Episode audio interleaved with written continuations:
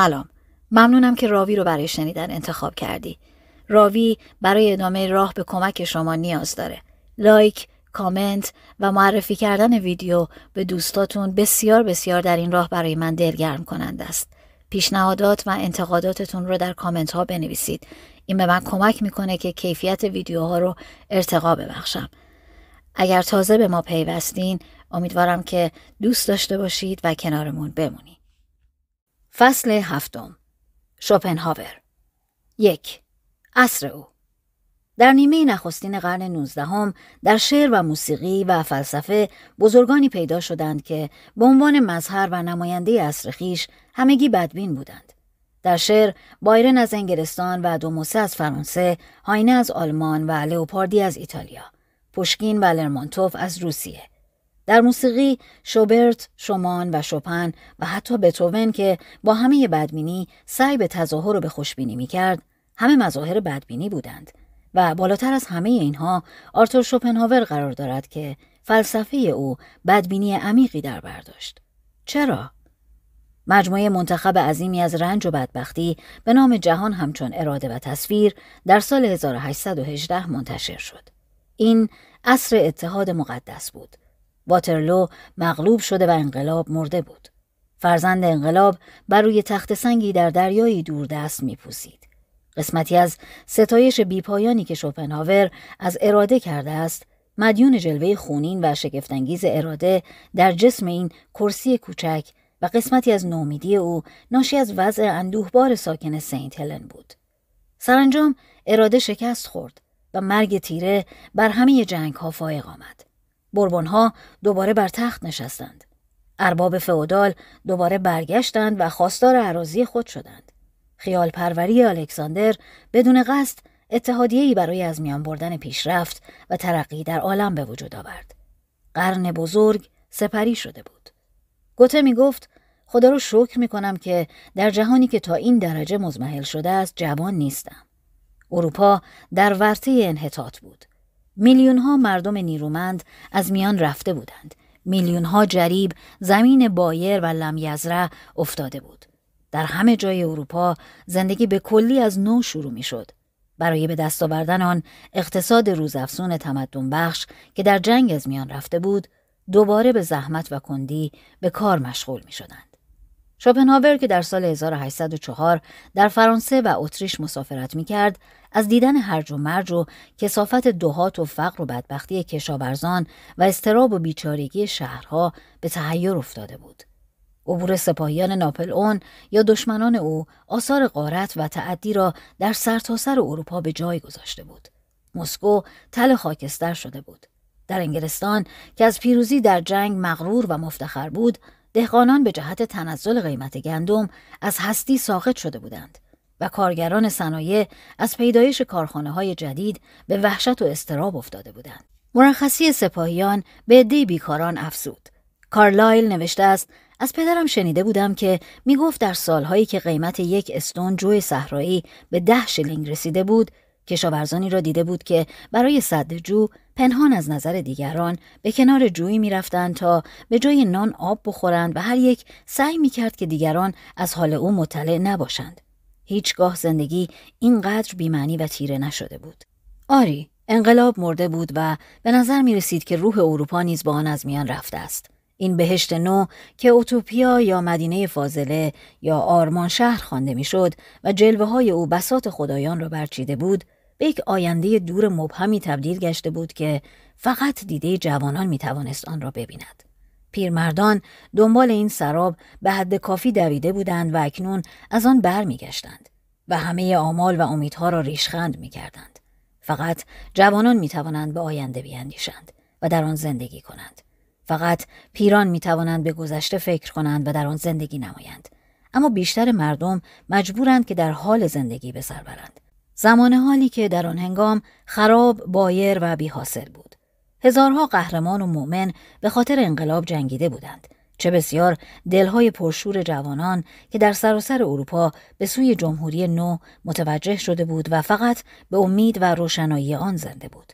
تا آنکه بتوون سمفونی قهرمانی خود را که به فرزند انقلاب هدیه کرده بود پاره کرد زیرا این پسر انقلاب داماد ارتجاع شده بود. چقدر از اشخاص دیگر که به خاطر انقلاب جنگیده بودند و هنوز هم با یقین و ایمان مبهم به خاتمه آن خوشبین و امیدوار بودند. ولی انقلاب واقعا خاتمه یافته بود و واترلو و سنت هلن و وین خاتمه آن بودند. بر تخت فرانسه شکست خورده یکی از خانواده بربون نشسته بود که نه چیزی یاد گرفته و نه چیزی فراموش کرده بود. این بود پایان باشکوه نسلی که امید و کوشش او را تاریخ به یاد نداشت. این پرده حزنانگیز چقدر خنده بود زیرا خنده های به گریه آمیخته بود. در این روزگار نومیدی و رنج بسیاری از مردم فقیر خود را با امیدهای دین و مذهب تسلی می‌دادند. ولی قسمت اعظم طبقات بالاتر ایمان خود را از دست داده بودند. آنها به جهانی مینگریستند که سراسر ویران بود و زندگی امیدبخش روز آخرت که جمال و عدل آن زشتی های عالم ماده را از یاد می برد برای آنها وجود نداشت. در حقیقت خیلی سخت بود که کسی باور کند کره زمین سال 1818 ساخته و پرداخته دست خداوند حکیم مهربانی است. مفیستوفلس پیروز شده بود. فاست ها همه جا نومید گشته بودند. ولتر تخم طوفان را کاشته بود و شوپنهاور محصول آن را درو می کرد.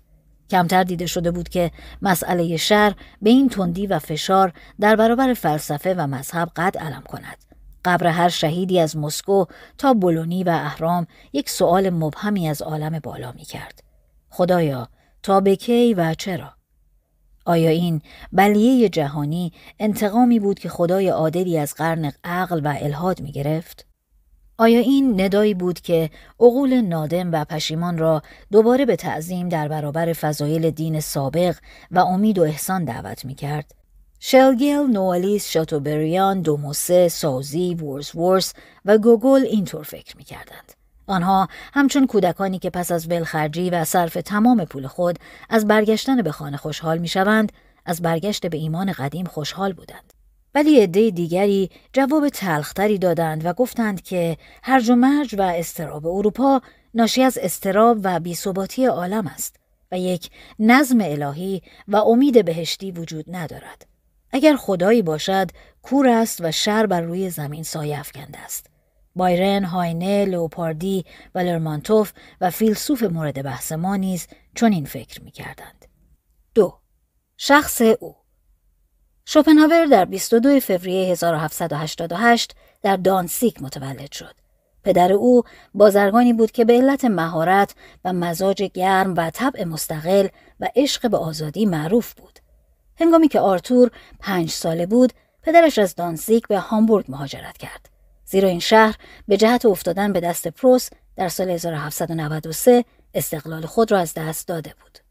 به این ترتیب شوپنهاور میان تجارت و داد و ستد بزرگ شد و با آنکه این کار را با همه تشویق و تحریک پدر ترک گفت اثرات آن در وی باقی ماند که عبارت بود از رفتاری نسبتا خشن و ذهنی واقع بین و معرفتی به احوال دنیا و مردم همین امر وی را در نقطه مقابل فیلسوفان رسمی آکادمیک که مورد نفرت او بودند قرار داد پدر او ظاهرا در 1805 خودکشی کرد و مادر پدرش در حال جنون مرد. شوپنهاور می‌گوید طبیعت و نهاد و یا اراده از پدر به ارث می‌رسد و هوش از مادر. مادر او باهوش بود و یکی از معروفترین قصه نویسان روزگار خود گردید ولی دارای نهاد و سجایای دیگر نیز بود. این زن از معاشرت با شوهر عامی خود چندان خوشدل نبود و پس از مرگ او آزادانه به عشق ورزی برخواست و به وایمار که در آن هنگام مناسب ترین موضع این طرز زندگی بود رهسپار شد. آرتور شوپنهاور همچون حملت بر ضد ازدواج مجدد مادرش قیام کرد. این نزاع با مادر موجب گردید که وی فلسفه خود را با عقایدی نیمه حقیقی درباره زنان چاشنی دهد. یکی از نامه های مادرش وضع روابط آنها را روشن می سازد. او می نویسد تو سطوح آور و ملالانگیز هستی و زندگی با تو خیلی سخت است.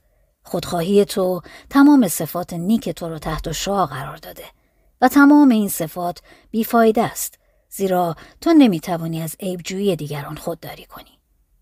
به همین جهت از هم جدا شدند و شوپنهاور گاهی مانند دیگر مهمانان به خانه مادرش می‌رفت.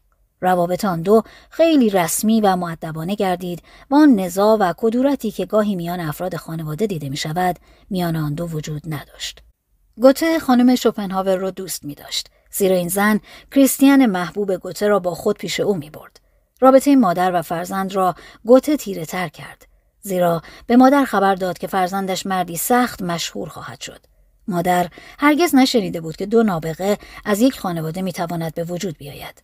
بالاخره روزی نزاع به اوج خود رسید و مادر رقیب و فرزند خود را از پله ها پایین انداخت و فرزند به مادرش گفت که آیندگان مادر را فقط از راه فرزند خواهند شناخت. پس از آن شوپنهاور به زودی وایمار را ترک گفت و با آنکه مادر 24 سال دیگر زندگی کرد دیگر ملاقاتی میان آن دو دست نداد.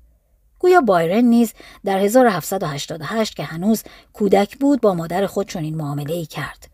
تقریبا این اوضاع و احوال بود که این اشخاص را به بدبینی محکوم کرد. مردی که محبت مادری را نچشیده بلکه کین و ادابت او را دیده باشد دلیلی ندارد که شیفته مردم جهان شود. در این میان شوپنهاور دبیرستان و دانشگاه را تمام کرد و بیشتر از آنچه در برنامه دروس بود کسب معلومات نمود. مدتی به معاشرت با مردم و عشقبازی گذرانید و نتایج آن در طبع و فلسفه او آشکار گردید. ملول و دریده و زنین بار آمد. دچار وسوسه ترس و خیالات بد گردید. پیپ خود را در قفل و کلید نهان می کرد و هرگز نگذاشت تیغ سلمانی به گردنش برسد. همیشه زیر بالش خود تپانچهی پر میگذاشت. شاید برای آنکه کار دزدان را آسانتر سازد. از سر و صدا بیزار بود و در این باره می نویسد مدتی است معتقد شده است که قدرت تحملی که شخص می تواند از سر و صدا داشته باشد با استعداد ذهنی و نسبت معکوس دارد و از این راه می توان به درجه هوش و استعداد او پی برد. سر و صدا برای مردم هوشمند رنج و عذاب است. نیروی فراوانی که از تصادم و چکش زدن و سقوط اشیا حاصل می شود هر روز طی زندگانی من مرا رنج و عذاب داده است. او از اینکه قدر و اهمیتش شناخته نشده است سخت مکدر بود و این حس در او به درجه بیماری رسیده بود. چون شهرت و موفقیتی نیافته بود به خود مشغول بود و خود را می‌خورد. مادر و زن و خانواده و وطن نداشت. مطلقا تنها بود و کمترین دوستی نداشت و فاصله میان یک و هیچ لایتناهی بود. او بیشتر از گوته به شور و حرارت وطن پرستی اصر خود بیعتنا بود. در سال 1813 تحت تاثیر فیخته در او هیجانی برای قیام بر ضد ناپلئون پدید آمد و خواست داوطلبانه به جنگ برود و یک دست اسلحه هم خرید. ولی به زودی حزم و دوراندیشی او مانع گردید و پیش خود چنین استدلال کرد که ناپلئون آن خودخواهی و شهوت زندگی را که همه مردم فانی ضعیف حس می کنند به حد کمال و بدون قید و حد داراست. منتها در مردم دیگر به شکل دیگری در می آید. به جای آنکه به جنگ برود به ده رفت و مشغول تدوین رساله اجتهادیه خود در فلسفه گردید. این رساله به نام چهار اصل دلیل کافی است و پس از اتمام آن شوپنهاور تمام وقت و هم خود را صرف تدوین شاهکار خود به نام جهان همچون اراده و تصور نمود و پس از اتمام نسخه خطی آن را برای تب فرستاد. بقیده او این کتاب دیگ جوش پر از افکار و عقاید کهن نیست بلکه بنای عالی است که از فکری بدی و نو ترکیب شده و روشن و قابل فهم و متین است و خالی از لطف و زیبایی نیست. کتابی است که بعد از این منبع صد کتاب دیگر خواهد بود. این بیانات متضمن خودخواهی و غرور گستاخانه است ولی کاملا صحیح است. چند سال بعد شوپنهاور معتقد شد که تمام مسائل فلسفی را حل کرده است. تا آنجا که خواست بر نگین انگشتری خود تصویر سفینکس را در حالی که خود را به گرداب میاندازد نقش کند. زیرا سفینکس گفته بود که اگر کسی مسائل و معماهای او را حل کند خود را به گرداب خواهد افکند. با این همه کتاب دقت مردم را جلب نکرد. مردم به اندازه کافی بدبخت بودند و دیگر نمی‌خواستند کتابی درباره بدبختی و ادبار خیش بخوانند. پس از 16 سال از انتشار کتاب به شوپنهاور خبر رسید که قسمت اعظم نسخ چاپی کتاب را به جای کاغذ باطل فروختند. در رساله در باب شهرت در فصل عقل معاش دو نکته از لیشتنبرگر نقل می کند که مسلما اشاره است به شاهکار خیش. او می‌گوید این گونه کتاب ها همچون آینند. اگر خری به آینه نگاه کرد نباید انتظار داشت که صورت فرشته در آن ظاهر شود. و اگر کتابی به کله خورد و از یکی صدایی برخواست که دلیل تو خالی بودن آن شد نباید گفت که همیشه این صدا از کتاب برخواسته است. شوپنهاور به سخنان خود چون این ادامه می دهد و صدای او همچون کسانی است که به نفسشان صدمه وارد شده است. هرقدر شخصی متعلق به آیندگان خود و به عبارت دیگر متعلق به تمام بشریت باشد همان اندازه در نظر معاصران خود بیگان است. زیرا کتاب او مربوط به معاصران نیست. و اگر باشد از آن جهت است که جزی از بشریت را تشکیل می‌دهند و به همین جهت معاصران رنگ و خصوصیات محلی خود را در آن نخواهند یافت و بعد مانند روباهی که در داستانها نقل می کنند با فساحت تمام می‌گوید اگر مستمعین یک نوازنده تقریبا کر باشند آیا او از کف زدن و تحسین آنها خوشحال خواهد شد؟ و اگر یکی دو نفر که کر نیستند فقط محض نهان داشتن نقص دیگران بیشتر کف بزنند باز خوشحالی ادامه خواهد داشت. و اگر بداند که این دو نفر همیشه پول می‌گیرند تا برای بدترین نوازندگان کف بزنند چه خواهید گفت؟ در بعضی اشخاص خودستایی به منزله جبران نقص شهرت است و در برخی دیگر به منزله همکاری صمیمانه با وضع فعلی او. شوپنهاور تمام عقاید و آرای خود را در این کتاب گنجانید. تا آنجا که کتاب های بعدی او فقط شرح این کتاب محسوب می شود. او شارح و مفسر تورات و مراسی خود گردید. در 1836 رسالی به نام اراده در طبیعت منتشر کرد که تا حدی در کتاب جهان همچون اراده و تصور که در 1844 با اضافات منتشر شد گنجانیده شده بود. در 1841 کتابی به نام دو مسئله اساسی اخلاقی تعریف کرد و در سال 1851 کتابی به نام مقدمات و ملحقات نوشت که می‌توان آن را به پیشغذاها و دسرها نیز ترجمه کرد. این کتاب به انگلیسی به نام مقالات یا رسالات ترجمه شده است و خواندنی ترین آثار اوست و شوپنهاور برای حق تعلیف آن فقط ده جلد از نسخ چاپیان دریافت کرد. با چنین وضعی خوشبین بودن مشکل است. پس از آنکه وایمار را ترک گفت در عزلت و تحقیق روزگار میگذاشت و فقط یک حادثه این یک نواختی را به هم زد. او آرزو داشت که فلسفه خود را در یکی از دانشگاه های بزرگ آلمان تدریس کند. و این فرصت در 1822 پیش آمد و وی را به عنوان دانشیاری به دانشگاه برلین دعوت کردند. وی عمدن همان ساعتی را که هگل در آن درس می گفت برای تدریس انتخاب کرد و معتقد بود که دانشجویان به او و هگل مثل آیندگان نگاه خواهند کرد. ولی دانشجویان اینقدر پیشبین نبودند و شوپنهاور مجبور شد که در اتاق خالی تدریس کند. به همین جهت استعفا داد و برای انتقام حجمنامه های تلخی بر ضد هگل نوشت. این حجمنامه ها چاپ های بعدی شاهکار او را لکه دار کرده است. در 1831 مرض وبا به شهر برلین سرایت کرد و هگل و شوپنهاور هر دو فرار کردند. ولی هگل زود برگشت و گرفتار مرض گردید و پس از چند روز وفات یافت. شوپنهاور تا فرانکفورت نایستاد و در آنجا بقیه عمر 72 ساله خود را به سر برد. مانند یک بدبین حساس از دامی که خوشبینان به آن گرفتار می‌شوند پرهیز کرد. یعنی نخواست از راه قلم زندگی کند. منافعی از تجارتخانه پدرش به او رسیده بود و از عایدات آن زندگی نسبتا راحتی برای خود درست کرده بود. پول خود را چنان با عقل و تدبیر به کار می برد که از فلاسفه دیده نشده بود. یکی از شرکت هایی که وی در آن سهیم بود ورشکست شد و طلبکاران دیگر به سری هفتاد راضی شدند. ولی شوپنهاور راضی نشد و برای تحصیل تمام طلب خود مبارزه کرد و پیروز گردید. دو اتاق در یک خانه پانسیون اجاره کرده بود و سی سال آخر زندگی خود را در آنجا گذرانید. رفیق او منحصر به یک سگ بود. او این سگ را آتما مینامید. به معنی روح عالم به عقیده ولی لودگان شهر او را شوپنهاور جوان مینامیدند. معمولا در مهمانخانه انگلیسی ها غذا می‌خورد و هر وقت می‌خواست در این مهمانخانه غذا بخورد یک سکه طلا روی میز میگذاشت و پس از غذا دوباره آن را برمیداشت.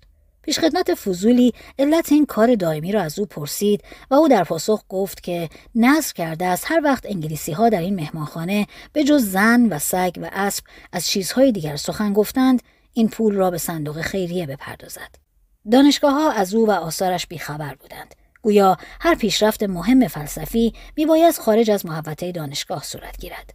نیچه می‌گوید هیچ چیز علمای آلمان را مانند عدم شباهتی که میان شوپنهاور و آنان بود رنج نداد. ولی او صبر آموخته بود. و می‌دانست بالاخره دیر هم باشد شهرت و شناسایی روزی به سراغ او خواهند آمد و بالاخره شهرت به آرامی رسید مردم طبقه متوسط از وکلا و اطبا و تجار او را فیلسوفی یافتند که با اصطلاحات پرسر و صدای مزنونات مابعد و طبیعی سر و کار ندارد بلکه نظر قابل فهمی درباره حادثات و زندگی روزانه دارد. اروپایی که از دردها و کوششهای 1848 سرخورده بود از این فلسفه که انعکاس نومیدی 1815 بود استقبال کرد. نفرت سوسیالیسم از فقر و جنگ و اجبار حیاتی نزاع برای زندگی همه عواملی بودند که به اشتهار شوپنهاور کمک کردند. برای لذت بردن از این وچه و اشتهار هنوز پیر نشده بود. با حرس و ولع تمام مقالاتی را که درباره او می نوشتند مطالعه می کرد. از دوستان خود درخواست کرده بود که هرچه درباره او چاپ می شود برایش بفرستند و او پول پست را خواهد پرداخت. در 1854 باگنر نسخه ای از حلقه نیبلونگ به همراه تقدیری از فلسفه موسیقی شوپنهاور برای او فرستاد. بدین ترتیب این بدبین بزرگ در سنین پیری تقریبا خوشبین گردید. بعد از غذا به گرمی تمام فلوت می و از روزگار سپاسگزار بود که او را از آتش جوانی نجات داده است. مردم از همه جهان برای زیارت او می آمدند و در 1858 روز هفتادمین سال تولد وی از تمام نواحی اروپا سیل تبریک و تهنیت به سوی او روان گردید. ولی این چندان زود نبود و فقط دو سال دیگر زندگی کرد. در 21 سپتامبر 1860 تنها به خوردن صبحانه مشغول شد و ظاهرا سالم به نظر می رسید. ساعتی بعد زنی که مهماندار و پرستار وی بود او را پشت میز غذاخوری مرده یافت. 3.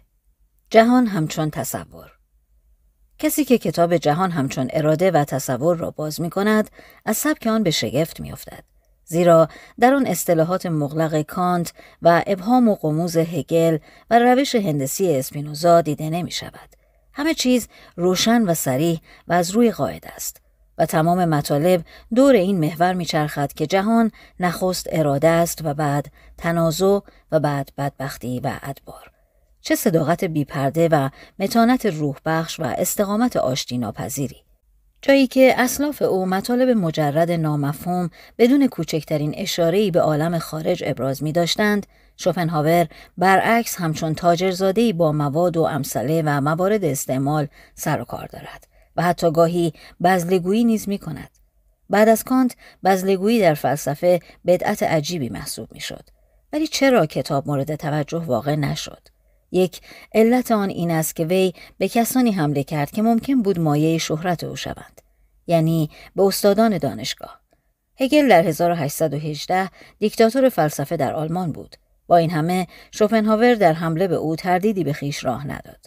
در دیباچه چاپ دوم چنین می نویسد هیچ زمانی برای فلسفه ناسازگارتر از آن نیست که آن را برای اهداف سیاسی به کار برند و وسیله امرار معاش سازند. دیگر چیزی با این قول مشهور مخالفت نمی کند که اول زندگی و بعد فلسفه. این آقایان می‌خواهند زندگی کنند آن هم از راه فلسفه و حتی می‌خواهند زن و فرزندانشان نیز از این راه نان بخورند. نغمه من برای کسی آواز می‌خوانم که نان مرا بدهد همه جا حکومت می‌کند. قدما می‌گفتند که تحصیل پول از راه فلسفه کار سوفستاییان است. آنچه با پول به دست میآید چیز مبتزلی بیش نیست. ممکن نیست که در عصری که 20 سال تمام هگل را مانند بزرگترین فلاسفه تقدیر و ستایش می کنند برای او ارزشی واقعی که محسود دیگرانش سازد قائل شوند بلکه برعکس حقیقت همواره در میان عده قلیل پیدا می شود و باید با آرامی و فروتنی منتظر بود تا این عده معدود که از حقیقت لذت می‌برند پیدا شوند. زندگی کوتاه است ولی حقیقت دورتر می رود و بیشتر عمر می کند بگذار تا حقیقت را بگوییم.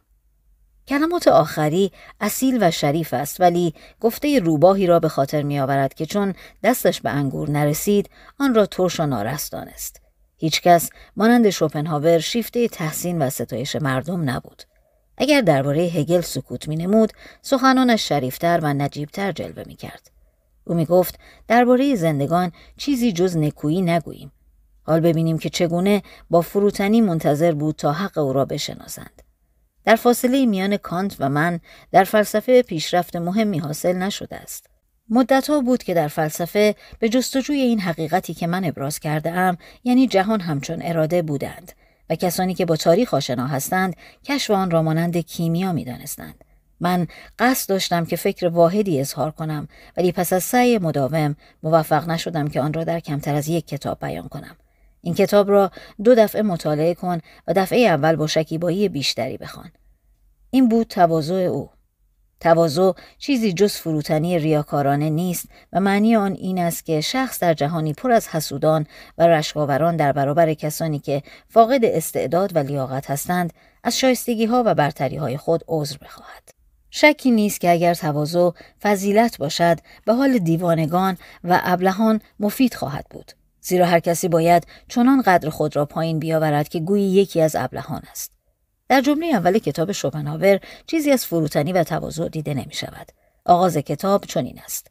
جهان تصور من است. هنگامی که فیخته چون این جمله ادا کرد، آلمانی های متظاهر به فلسفه از یکدیگر پرسیدند آیا زن او در این باره چه خواهد گفت؟ ولی شوپنهاور زن نداشت. منظور او کاملا ساده بود و می‌خواست در آغاز این عقیده کانت را تایید کند که عالم خارج فقط از راه حواس و تصورات بر ما معلوم است. پس از آن تشریحی از مسلک اصالت تصور است که روشن و کافی است. ولی اصالت آن از قسمتهای دیگر کتاب کمتر است و اگر در آخر کتاب جا داده می‌شد بهتر بود. یک نسل تمام از شوپنهاور بیخبر بودند برای آنکه قدم اول را بد برداشته بود و فکر خود را پشت دیوار دویست صفحه مطالب درجه دوم مربوط به اصالت تصور نهان داشته بود. قسمت زنده و اساسی بخش اول مربوط به حمله به ماتریالیسم است. چگونه می‌توان ذهن و قوه مدرکه را مادی دانست در صورتی که ماده را فقط از راه ذهن و قوه مدرکه درک می‌کنیم او می‌گوید اگر صریحا تا آخرین نقطه به دنبال متریالیسم برویم پس از صعود به قله آخر مورد خنده و ریشخند خدایان المپیاد قرار خواهیم گرفت پس از رنج بسیار یک مرتبه از خواب بیدار خواهیم شد و خواهیم دید که نتیجه که از این کوشش به دست آورده ایم یعنی معرفت و علم شرط قبلی و اساسی نقطه مبدع ما بوده است. ما ماده را فقط از راه ذهن یعنی عامل درک کننده ماده درک می کنیم. حس باسره آن را می بیند و سامع آن را می شنود و لامس آن را لمس می کند و قوه مدرکه از آن آگاه می شود. بنابراین دچار یک مصادره به مطلوب گیج کننده ای می شویم و ناگهان در میابیم که نقطه آخر همان نقطه مبدع است و در دایره دور خود می گردیم. ماتریالیست مانند بارون مونشهاوزن است که وقتی با اسبش توی آب افتاده بود و دست و پا می‌زد برای رهایی اسبش را با دو پای خیش به هوا بلند کرد و در حالی که خود به دوم او آویزان بود در هوا با اسب بلند می‌شد. مادیگری خام همکنون در نیمه قرن نوزدهم به همون جهل نخستین خود باقی است و با سرگشتگی منکر نیروی حیاتی است و می‌خواهد بیش از همه حوادث و زواهر حیات را با قوای شیمیایی و فیزیکی تفسیر کند و این قوا را نیز دوباره مولود آثار مکانیکی ماده می‌داند. ولی من نمی‌توانم باور کنم که حتی ساده ترین ترکیب شیمیایی را بتوان با مکانیک تفسیر نمود. تا چه رسد به خواص نور و حرارت و الکتریک. برای این امور باید یک اصل محرک جستجو کرد. نه برای حل معمای مابعد طبیعت و کشف سر و جوهر حقیقت نباید نخست از ماده شروع کرد و بعد به آزمایش اندیشه پرداخت. ما باید از چیزی شروع کنیم که آن را مستقیما و حضورا درک می کنیم یعنی از نفس خودمان ما هیچ وقت از برون به ماهیت حقیقی اشیا نمی رسیم هرچه بیشتر بجوییم به چیزی نمی رسیم مگر الفاظ و خیالات. ما همچون کسی هستیم که دور قصری می گردد تا مدخل آن را پیدا کند و چون از پیدا کردن عاجز می گردد شروع به ترسیم نمای خارجی آن می کند تا مدخل را کشف کند. بگذار تا از درون شروع کنیم. اگر توانستیم طبیعت نهایی ذهنی خود را کشف کنیم شاید کلید جهان خارج را نیز از این راه به دست آوریم. چهار. جهان همچون اراده. الف. اراده زندگی. تقریبا همه فلاسفه بدون استثنا حقیقت ذهن را اندیشه و شعور دانستند و به گفته آنان انسان حیوان با شعور و عاقلی است. این خطای عام اساسی و این گناه و معصیت نخستین باید پیش از هر چیز دور انداخته شود شعور و درک فقط در ظاهر و سطح ذهن ما قرار دارد ما از درون و باطن ذهن خبر نداریم همچنان که از کره زمین فقط قشر و ظاهر آن را می‌بینیم. در زیر پرده هوش و درک اراده معقول یا غیر معقول قرار دارد. یعنی یک نیروی حیاتی مبرم و کوشا و یک فعالیت غریزی و اراده‌ای که با میل آمرانه همراه است. غالبا به نظر می رسد که عقل اراده را میراند ولی هدایت عقل بر اراده را نظیر راهنمایی است که نوکر به ارباب خود می کند. اراده آن مرد کور نیرومندی است که بر دوش خود مرد شل بینایی را می‌برد تا او را رهبری کند. اگر ما چیزی را می‌خواهیم برای آن نیست که دلیلی برای آن پیدا کرده ایم بلکه چون آن را می‌خواهیم برایش دلیل پیدا می‌کنیم. حتی برای آن دنبال فلسفه و الهیات می رویم که پوشش و نقابی بر روی امیال خود پیدا کنیم. به همین جهت شوپنهاور انسان را حیوان فلسفی می نامد. میل و شهوت حیوانات دیگر بدون فلسفه است. اگر با شخصی مباحثه کنیم و تمام قدرت استدلال و بیان خود را به کار اندازیم چقدر تلخ و خشمگین خواهیم شد. وقتی که بفهمیم طرف نمی‌خواهد بفهمد و ما با اراده او سر و کار داریم. از اینجاست که منطق بیفایده است. هیچ کس دیگری را با منطق متقاعد و قانع نساخته است و منطقیون منطق را فقط وسیله کسب معاش قرار دادند. برای قانع ساختن شخصی باید به منافع شخصی و امیال و خواست و اراده او رجوع کرد. ببین چگونه مدتها پیروزی های خود را در یاد نگه می داریم ولی شکست های خیش را به زودی فراموش می کنیم. حافظه خدمتکار اراده است. در موقع حساب بیشتر به نفع خود اشتباه می کنیم تا به زبان خیش. البته بدون اینکه کوچکترین قصد خیانتی داشته باشیم. از طرف دیگر ابلهترین اشخاص در تصادم با اموری که به میل و خواهش و بستگی دارند با هوش و ذکاوت میگردند به طور کلی هوش هنگام خطر افزایش مییابد همچنان که در روباه دیده می شود و نیز در هنگام حاجت و ضرورت تند می شود همچنان که در جنایتکاران مشاهده می گردد. ولی هوش همیشه تابع و آلت دست میل است و اگر بخواهد جای اراده را بگیرد تشویش و استراب فرا می رسد. هیچ کس به قدر که از روی فکر کار می کند دچار اشتباه نمی گردد. ببین چگونه مردم به شدت و سختی به خاطر تعام و زن و فرزند خیش می جنگند. آیا این کار را از روی فکر و تعقل انجام می دهند؟ محققا خیر. علت این مبارزه آن اراده نیمه معقول برای زندگی و به خاطر زندگی کامل است. مردم ظاهرا از جلو کشیده می شوند ولی در حقیقت از عقب رانده می شوند. آنها خیال می کنند که هر آنچه دیده بیند دل کند یاد در صورتی که برعکس هر آنچه دل یاد می کند شخص به سوی آن می رود. عمل غریزه اشخاص را هدایت می کند و مردم از آن فقط نیمه آگاهی دارند. هوش فقط به منزله وزیر امور خارجه است. طبیعت هوش را برای خدمت اراده شخصی آفریده است. بنابراین هوش امور را تا آنجا درک می کند که بتواند وسیله‌ای در دست اراده باشد. نه اینکه بخواهد به کن و عمق آن برسد اراده تنها عنصر ثابت و لایه تغییر ذهن است اراده است که از راه استمرار مقصد به وجدان وحدت می رسد و اندیشه ها و تصورات را به هم جمع می کند و ماننده یک آهنگ متعادل مستمر با آن همراهی می کند. اراده هسته اصلی نقامات اندیشه است. صفات و سجایای شخصی بر پایه اراده اسوار است، نهوش. خلق و نهاد شخص استمرار مقصد و رفتار اوست و این همان اراده است. در مکالمات آمیانه که دل را به جای مغز و سر استعمال می کنند حقیقتی است.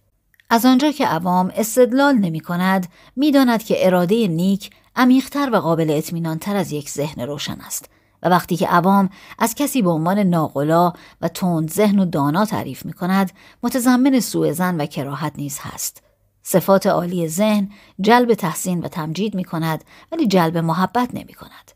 و پاداشی که مذاهب نوید می دهند برای صفات عالی اراده و قلب است نه هوش و درک حتی بدن انسان محصول اراده است خون به وسیله آنچه ما به طور مبهم حیات می نامیم به فشار خود ادامه می دهد و راهی در بدن جنین باز می کند. این راهها مسیر خود را عمیقتر و عریضتر می کنند و سیاه ها و شراین را تشکیل می دهند. اراده دانستن مغز را به وجود می آورد. همچنان که اراده گرفتن دستها را می آفریند و اراده خوردن جهاز حازمه را ایجاد می کند. در حقیقت این ازواج و این اشکال مختلف اراده و جسم دو جنبه مختلف یک حقیقت می باشند. این نسبت در هیجان و انفعال بهتر محسوس می شود. یعنی احساس و تغییرات جسمی باطنی یک ترکیب واحد را تشکیل می دهند. عمل اراده و حرکت بدن دو چیز مختلف خارجی که با رابطه علیت به هم پیوسته باشند نیستند. ربط آنها ربط معلول به علت نیست. آن دو امر واحدی هستند که به طرق مختلف درآمدند. یعنی گاهی مستقیما درک می شوند یعنی اراده و گاهی از راه حواس مثل حرکت بدن عمل بدن همان عمل اراده است که تجسم پیدا کرده است و این امر در تمام حرکات جسم صحیح است یعنی تمام بدن اراده مجسم است اجزای مختلف بدن تجسم و جلوه میلی است که اراده خود را از آن ظاهر ساخته است این اجزا و اعضا بیان محسوس و مرئی این امیال می باشند دندان و گلو و امعا تجسم گرسنگی و اعضای تناسل تجسم امیال جنسی هستند. سلسله اعصاب به جای سیم مخابرات اراده است. شبکه این سیم در درون و بیرون اعضا پخش شده است. همچنان که جسم انسانی به طور کلی متعلق به اراده کلی انسانی است. ترکیب انفرادی اعضای جسم نیز اراده و صفت انفرادی است. ذهن خسته می شود ولی اراده خستگی بردار نیست ذهن نیازمند خواب است ولی اراده در حال خواب هم کار می کند. مرکز خستگی و رنج در مغز است ولی اعضایی که وابسته مغز نیستند از قبیل قلب هرگز خسته نمی شوند. ذهن از خواب نیرو می گیرد ولی اراده محتاج نیرو و غذا نیست. از اینجاست که اشخاصی که با امور ذهنی و عقلی سر و کار دارند بیشتر به خواب نیازمندند. با این همه نباید از این حقیقت سوء استفاده کرد. زیرا خواب غیر ضروری زیانآور و مایه اصلاف وقت است. در خواب زندگی انسان به صورت زندگی نباتی در می آید و در این حال اراده بر طبق طبیعت اصلی و اساسی خود کار می کند و چیزی از بیرون مایه مزاحمت او نمی شود و قدرت او از راه فعالیت ذهن و کوشش قوه مدرکه که سنگینترین عمل بدنی است محدود نمی گردد. بنابراین هنگام خواب تمام قدرت اراده مصروف حفظ و اصلاح بدن می شود. از اینجاست که اغلب بهبودها و بحرانهای مساعد در خواب صورت می گیرد.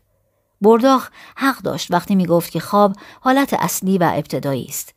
جنین تقریبا به طور مستمر در حالت خواب است و کودک بیشتر اوقات را می خوابد. حیات مبارزه است بر ضد خواب. ابتدا ما بر آن غالب می شویم ولی در آخر او بر ما پیروز می گردد. خواب جزی از مرگ است که می‌خواهد آن قسمت از حیات را که در ضمن کار روزانه فرسوده شده نگاه دارد و تجدید کند. خواب دشمن دائمی ماست. حتی در مواقع بیداری نیزگاهی به سراغ ما میآید. از این کله هایی که حتی عاقلترین آن هر شب دچار رویاهای بیمنی و سنگین میگردند و هنگام بیداری دوباره به تفکر خود ادامه می‌دهند چه انتظاری باید داشت پس اراده حقیقت انسان است و اگر بگوییم که حقیقت تمام مظاهر حیات و حتی کن و عین تمام مواد بیجان نیز هست چه خواهید گفت؟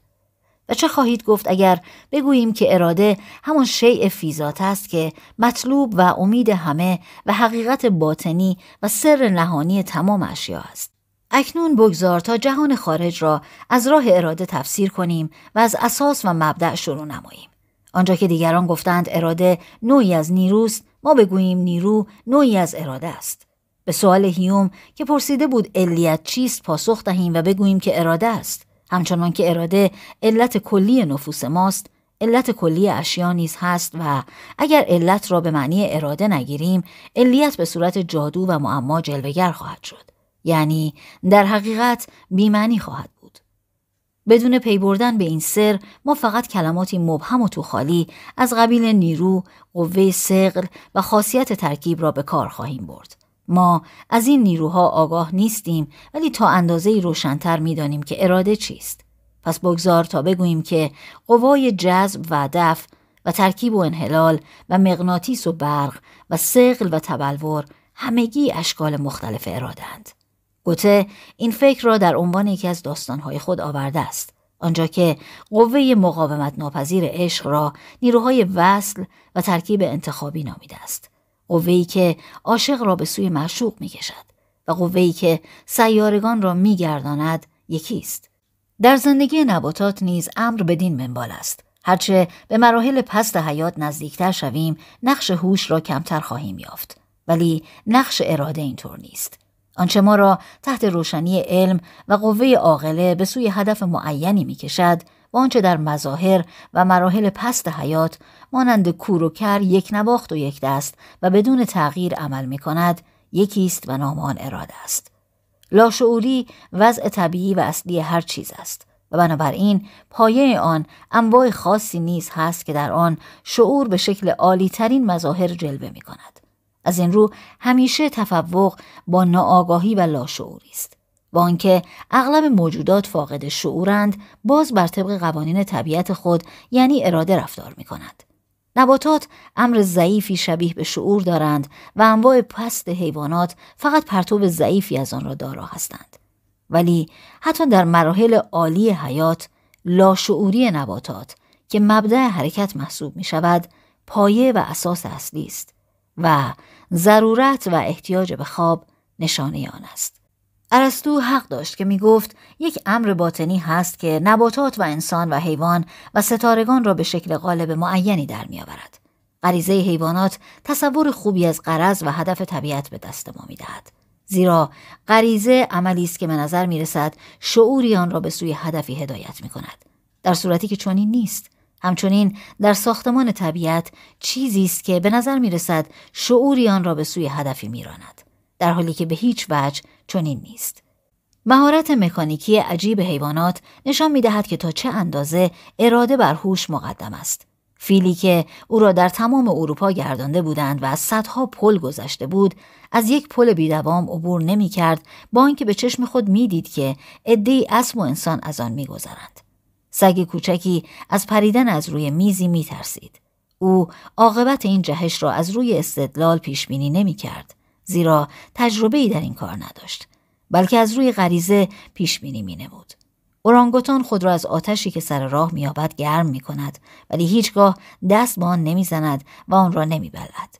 بدون تردید این قبیل امور غریزی است و نتیجه استدلال نیست و بیان و تفسیر اراده است نهوش اراده بدون تردید خواست زندگی است آن هم زندگی کامل زندگی برای زندگان چقدر عزیز است و با چه شکیبایی آرامی منتظر پایان خیش می باشد. هزارها سال قوه گالوانیسم در مصر و روی خوابیده است و این دو به آرامی در کنار نقره قرار دارند. به محض اینکه وضع مساعدی پیش آمد این نیرو به شکل شعله از میان می رود. در مواد عالی نیز می‌بینیم که در طی سه هزار سال نیروی حیاتی در یک دانه خشک باقی میماند و به محض اینکه وضع مساعدی پیش آمد نمو می کند و به شکل نبات در می آید. قورباغه های زنده که در سنگ های آهکی پیدا شدند نشان می دهند که زندگی حیوانی نیز ممکن است هزارها سال به حال تعلیق باقی بماند. اراده اراده حیات است و مرگ دشمن جاودانی آن. آیا می تواند بر مرگ هم فایق شود؟ ب. اراده تولید مثل بلی می تواند با تدبیر و فداکاری تولید مثل بر مرگ غالب گردد. هر موجود زنده عادی به هنگام بلوغ سعی می کند تا خود را از راه وظیفه تولید مثل فدا کند.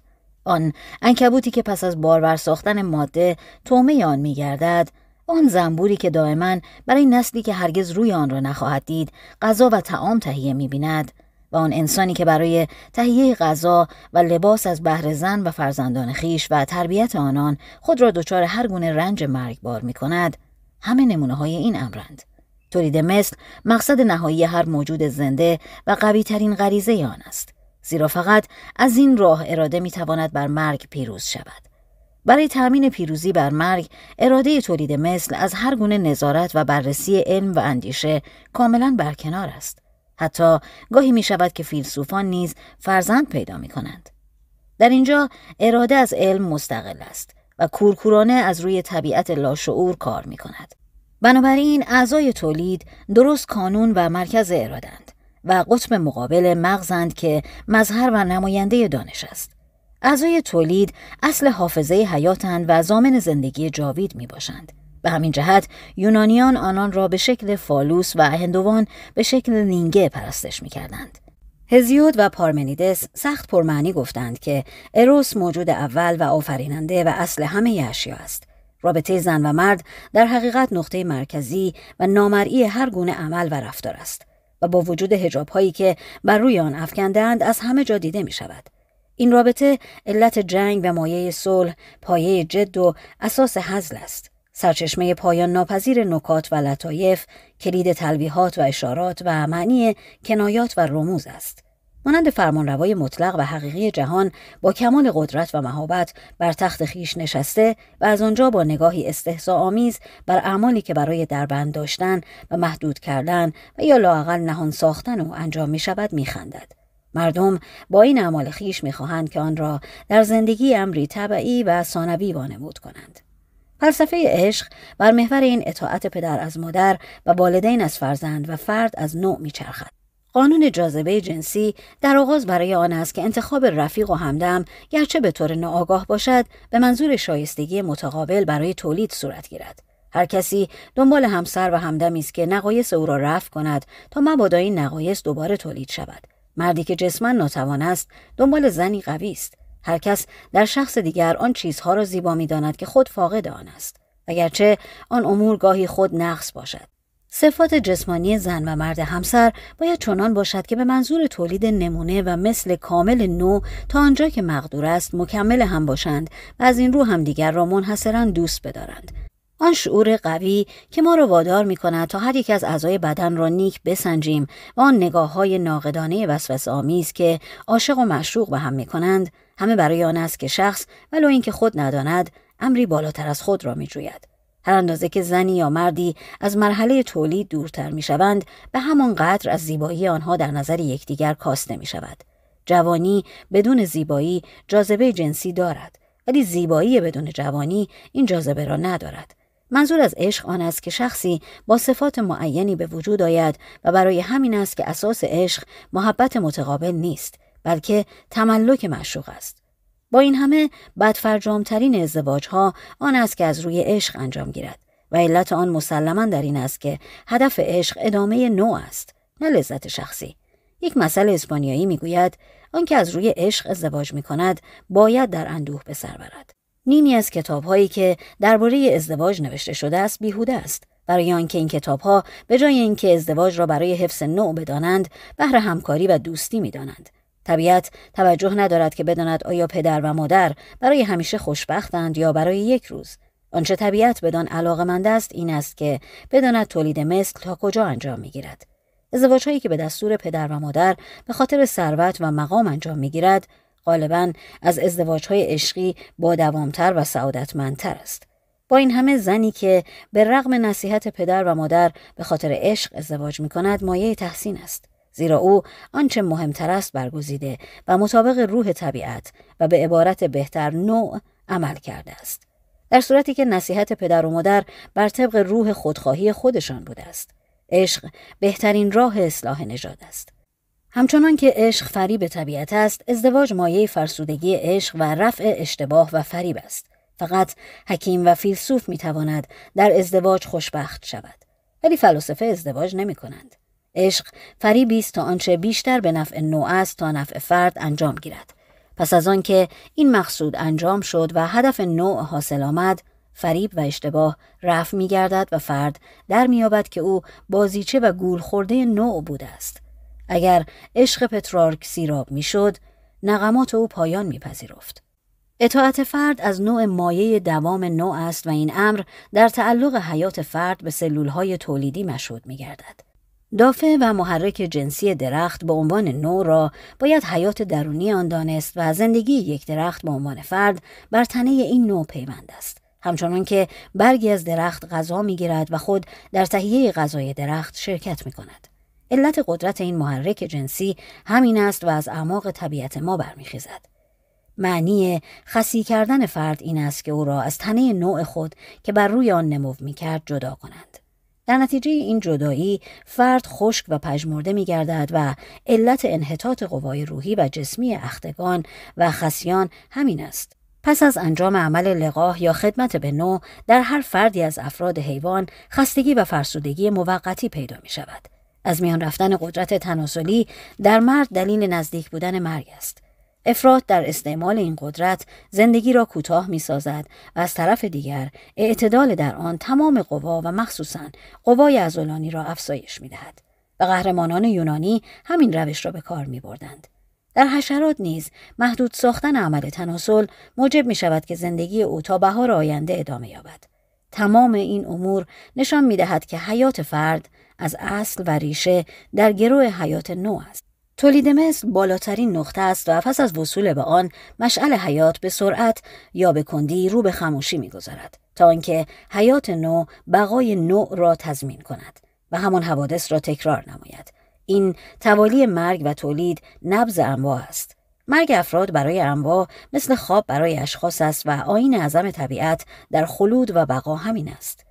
زیرا تمام جهان با همه حوادث خود تجسم یک اراده نامرئی است و صورت آن همه صور را به هم اتصال می دهد. همچنان که یک آهنگ موسیقی صداهای مفرد زیر و بم را به هم وصل می کند. گوته می‌گوید روح ما موجودی است که طبیعت آن فناناپذیر است و فعالیت آن از ابد تا ازل ادامه دارد. همچون خورشید است که فقط به نظر ساکنان کره خاک غروب می کند و حالان که در حقیقت غروبی ندارد و همواره میتابد.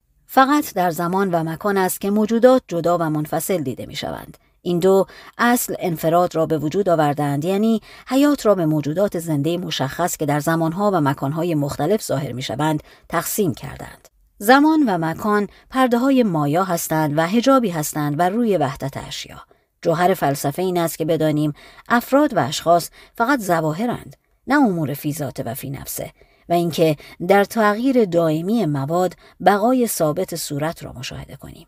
شعار تاریخ باید این باشد. هرچه اشیا بیشتر تغییر کنند، بیشتر به حال خود باقی هستند. آنکه اشیا و اشخاص در تمام ایام به نظر شبه و سراب نیایند، استعداد فلسفی ندارد. فلسفه حقیقی تاریخ در این است که بدانیم تغییر بیپایان اشیا و تبدل حوادث امر واحد لای تغییری است که پیش از ما بوده و امروز هست و بعد خواهد بود و همواره هدفش یکی است. به این ترتیب فیلسوف تاریخ صفت واحد بارز تمام حوادث را درک خواهد کرد و علیرغم تنوع حوادث و عادات و رسوم و اوضاع و احوال بشریت واحد را همه جا خواهد دید از نظر فلسفی مطالعه کتاب هرودوت مطالعه تمام تاریخ است. رمز واقعی طبیعت در همه امکنه و ازمنه دایر است که نمونه و صورت بازگشت و رجعت است. ما دوست داریم که تاریخ را مقدمه ناکامل اصر کامل و با شکوه خود بدانیم. ولی این خودخواهی و حمق است. به طور کلی اوغلا همواره یک سخن بیش نگفتند و ابلهان که همواره اکثریت داشتند نیز یک نحو عمل کردند. که همان مخالفت با اوغلا باشد و این امر همیشه مستمر است زیرا به قول ولتر ما جهان را به همان زشتی و فسادی که باز یافته بودیم ترک خواهیم گفت. در پرتو این معنی نوع منحوسی از حقیقت نامساعد جبر به دست خواهیم آورد. اسپینوزا می‌گوید اگر سنگی که به فضا پرتاب می شود دارای شعور باشد خود را در این راهی که طی می کند آزاد و مختار خواهد دانست. من به این سخن افسوده می‌گویم که حق با این سنگ است. قوهی که او را پرتاب می کند همان است که در من دایی خوانده می شود و آنچه در سنگ از جاذبه و سقل و صلابت ظاهر می شود باطنا همان است که من در خود به نام اراده حس می کنم و اگر سنگ نیز شعور داشت آن را مانند اراده حس می کرد ولی نه سنگ مختار است و نه فیلسوف. اگر اراده به شکل کل در نظر آید آزاد است و مختار زیرا در جنب آن اراده دیگری که آن را مجبور و محدود کند وجود ندارد. اما هر جزی از اجزای کل یعنی انواع و اراده افراد و اعضا همه معلول و مجبور اراده کلی هستند. هر کسی خود را پیش از تعقل حتی در اعمال فردی خیش کاملا آزاد می داند و خیال می کند که هر لحظه می تواند طور دیگری زندگی کند. یعنی می تواند در هر آن که بخواهد خود را از نو بسازد.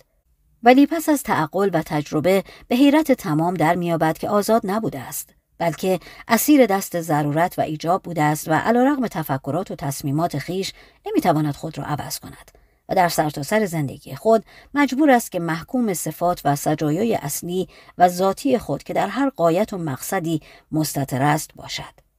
5. جهان همچون شر چون جهان همه اراده است باید همه درد و رنج باشد. اولا برای اینکه اراده به ذات خواست و طلب است و خواهش و درخواست او بیش از وس و اندازه اوست. در مقابل هر آرزویی که برآورده شود، ده آرزوی نابرآورده وجود دارد. میل و طلب را نهایت نیست، ولی کامیابی محدود است و همچون پولی است که به گدایی می‌دهند تا بتواند با آن امروز خود را زنده نگه دارد و بدبختی خود را تا فردا ادامه دهد. هرقدر که زمیر ما مملو از خواسته های ما باشد و هرچه اسیر خواهش ها و امیال خود که با بیم و امید دائمی همراهند باشیم و هر اندازه که مطیع و محکوم اراده خود شویم روی آرامش و سعادت پایدار را نخواهیم دید. اغنا و برآورد آرزو مایه خوشنودی خاطر نیست و هیچ امری برای آرزو شومتر از تحقق آن نمی باشد. شهوات اغنا شده بیشتر مایه بدبختی می شوند، نه خوشبختی. زیرا تقاضای شهوت با سلامت شخص منافات دارد و غالبا سبب ویرانی کاخ وجود می گردد. در هر شخصی تضاد و تناقض مخربی وجود دارد و هر میل برآورده شده میل نوعی ایجاد می کند که برآورده شدن آن نیز میل دیگری تولید می نماید و همین طور تا بی نهایت. علت اساسی این امر آن است که اراده باید روی خود زندگی کند زیرا چیزی جز آن وجود ندارد و آن هم اراده گرسنه است. طبیعت هر شخصی پیمانه رنج و دردی را که باید در طی زندگی تحمل کند تعیین کرده است. این پیمانه نه خالی خواهد ماند و نه سر خواهد رفت. اگر فشار اندوهی از دل ما برخاست اندوه دیگری جای آن را می‌گیرد که مایه آن از پیش آماده شده بود ولی نمی‌توانست محسوس شود زیرا اندوه قبلی جای خالی برای آن نگذاشته بود ولی همین که جا خالی شد فورا میآید و آن را اشغال می کند. همچنین زندگی شر است برای آنکه رنج مایه و حقیقت اصلی آن است و لذت فقط امری منفی است و عبارت است از فقدان رنج. ارسطو حق داشت که می‌گفت مرد خردمند در جستجوی لذت نیست بلکه در بند رهایی از غم است. ماهیت و حقیقت هر اقنا و لذتی و به قول عامه هر خوشبختی فقط امری منفی است. در حقیقت ما خیرات و برکات آنچه را در اختیار داریم حس نمی کنیم و بر آن ارزشی قائل نیستیم و خیال می کنیم که می بایستی چنین باشد. زیرا لذت حاصل از آن منفی است و عبارت است از جلوگیری از رنج. فقط هنگامی که آنها را از دست دادیم به ارزششان پی می‌بریم. زیرا احتیاج و محرومیت و درد امور مثبتی هستند که مستقیما با ما مربوط می باشند. برای چه کلبیون از لذایز متنفر بودند؟ برای آنکه رنج و درد به درجه زیاد یا کم با لذت آمیخته است. همین حقیقت در این مسئله ظریف فرانسوی موجود است که بهتر دشمن خوب است. فقط به خوب بسنده کنید. زندگی شر است. برای آنکه به محض اینکه شخصی از درد و طلب رهایی یافت ملول و کسل میگردد و در جستجوی سرگرمی برمیآید یعنی رنج بیشتر حتی اگر بهشت سوسیالیسم صورت وقوع یابد شرور و زشتی های بیشماری ظاهر می گردد. زیرا بعضی از این شرور از قبیل مبارزه و تنازع از لوازم حیات است و اگر شرور از میان برخیزد و مبارزه و تنازع به پایان برسد ملالت و کسالت همچون رنج و درد غیر قابل تحمل می گردد. بنابراین زندگی مانند آونگی میان رنج و کسالت در حرکت است. پس از آن که انسان تمام رنجها و شکنجه های خود را در توهم دوزخ خلاصه کرد، برای بهشت چیزی جز کسالت باقی نماند. هرچه بیشتر موفق شویم، بیشتر کسل می گردیم. همچنان که احتیاج بلای دائمی توده مردم است. کسالت نیز بلای خواص و اشراف است. طبقات متوسط کسالت را به صورت تعطیل جمعه و احتیاج را به شکل ایام دیگر هفته نشان دادند. زندگی شر است برای آنکه هرچه موجود زنده کاملتر شود رنج بیشتر می گردد. پیشرفت دانش راه حل این مسئله نیست. هرچه زواهر و پدیده های زندگی پیچیده تر گردد رنج بیشتر و مشهودتر می شود. در نباتات حس نیست بنابراین رنج هم نیست در پسترین انواع حیوانات از قبیل حیوانات یک سلولی درد و رنج بسیار کم است. حتی در حشرات استعداد احساس رنج محدود است. درجه بالاتر رنج در حیوانات مهرهدار که دارای دستگاه عصبی کامل هستند مشهود می گردد و هرچه درجه هوش بیشتر شود مقدار رنج نیز فزونتر می گردد. بنابراین به هر نسبت که هوش مشخصتر شود و شعور بالاتر رود رنج و درد نیز رو به ازدیاد می نهد. و در انسان به بالاترین درجه خود می رسد. در انسان نیز هر که را دانش و هوش بیشتر غم و اندوه فزونتر چنانکه نوابق بیشتر از همه رنج می‌برند هر که دانش بیشتر دارد رنج و اندوهش بیشتر است. حتی حافظه و پیشبینی بدبختی بشر را افسونتر می سازد. زیرا اغلب درد و غم در رجوع به گذشته یا پیشبینی آینده است. رنج خود مدتش کوتاه است. چقدر اندیشه مرگ از خود مرگ دردناکتر است. بالاخره بالاتر از همه زندگی شر است برای آنکه زندگی مبارزه و جنگ است. هر جای طبیعت که بنگریم مبارزه و رقابت و پیکار می‌بینیم و همه جا تناوب مرگبار پیروزی و شکست به چشم می‌خورد. هر یک از انواع برای به دست آوردن مایه و زمان و مکان انواع دیگر می جنگد. هیدرای جوان به صورت جوانه بر تن هیدرای دیگری می روید و بعد خود را از او جدا می کند. هنگامی که بر تن هیدرای بزرگ زندگی می کند با او در نبرد است و هر یک از آن دو شکاری را که به دست می آید از دهن همدیگر می رو بایند. ولی مورچه بولداک در استرالیا مثال عجیبتری از این نوع به دست می دهد. زیرا همین که آن را از میان دو نیم می کنند میان دوم و سرش جنگ در می گیرد. سر دوم را با دندان می گیرد و دوم با دلاوری از خود دفاع می کند و نیش خود را به سر فرو می برد. جنگ تا نیم ساعت ادامه دارد تا آنکه هر دو طرف می میرند و یا مورچگان دیگر آن دو را از هم جدا می سازند و می برند. هر زمان که این تجربه به عمل آید همین قضیه تکرار می گردد. یونگ هان حکایت می کند که در جاوه دشتی دید که تا چشم کار می کرد پر از استخوان بود. نخست خیال کرد که میدان جنگ بوده. ولی در حقیقت استخوانهای لاک پشتانی بود که از دریا برای تخمگذاری بیرون آمده بودند و سگان وحشی متحدن به سوی آنها حمله برده نخست همه را بر پشت گردانده بودند و کاسه روی شکم را برداشته زنده زنده همه را خورده بودند. تا آنکه پلنگی رسیده و بر سگان حمله برده بود.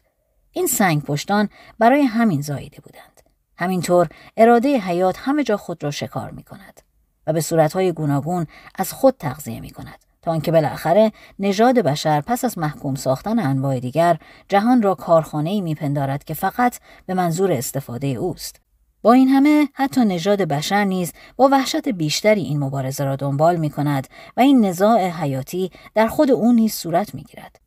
تا آنجا که به گفته مثل لاتینی انسان گرگ خود انسان است.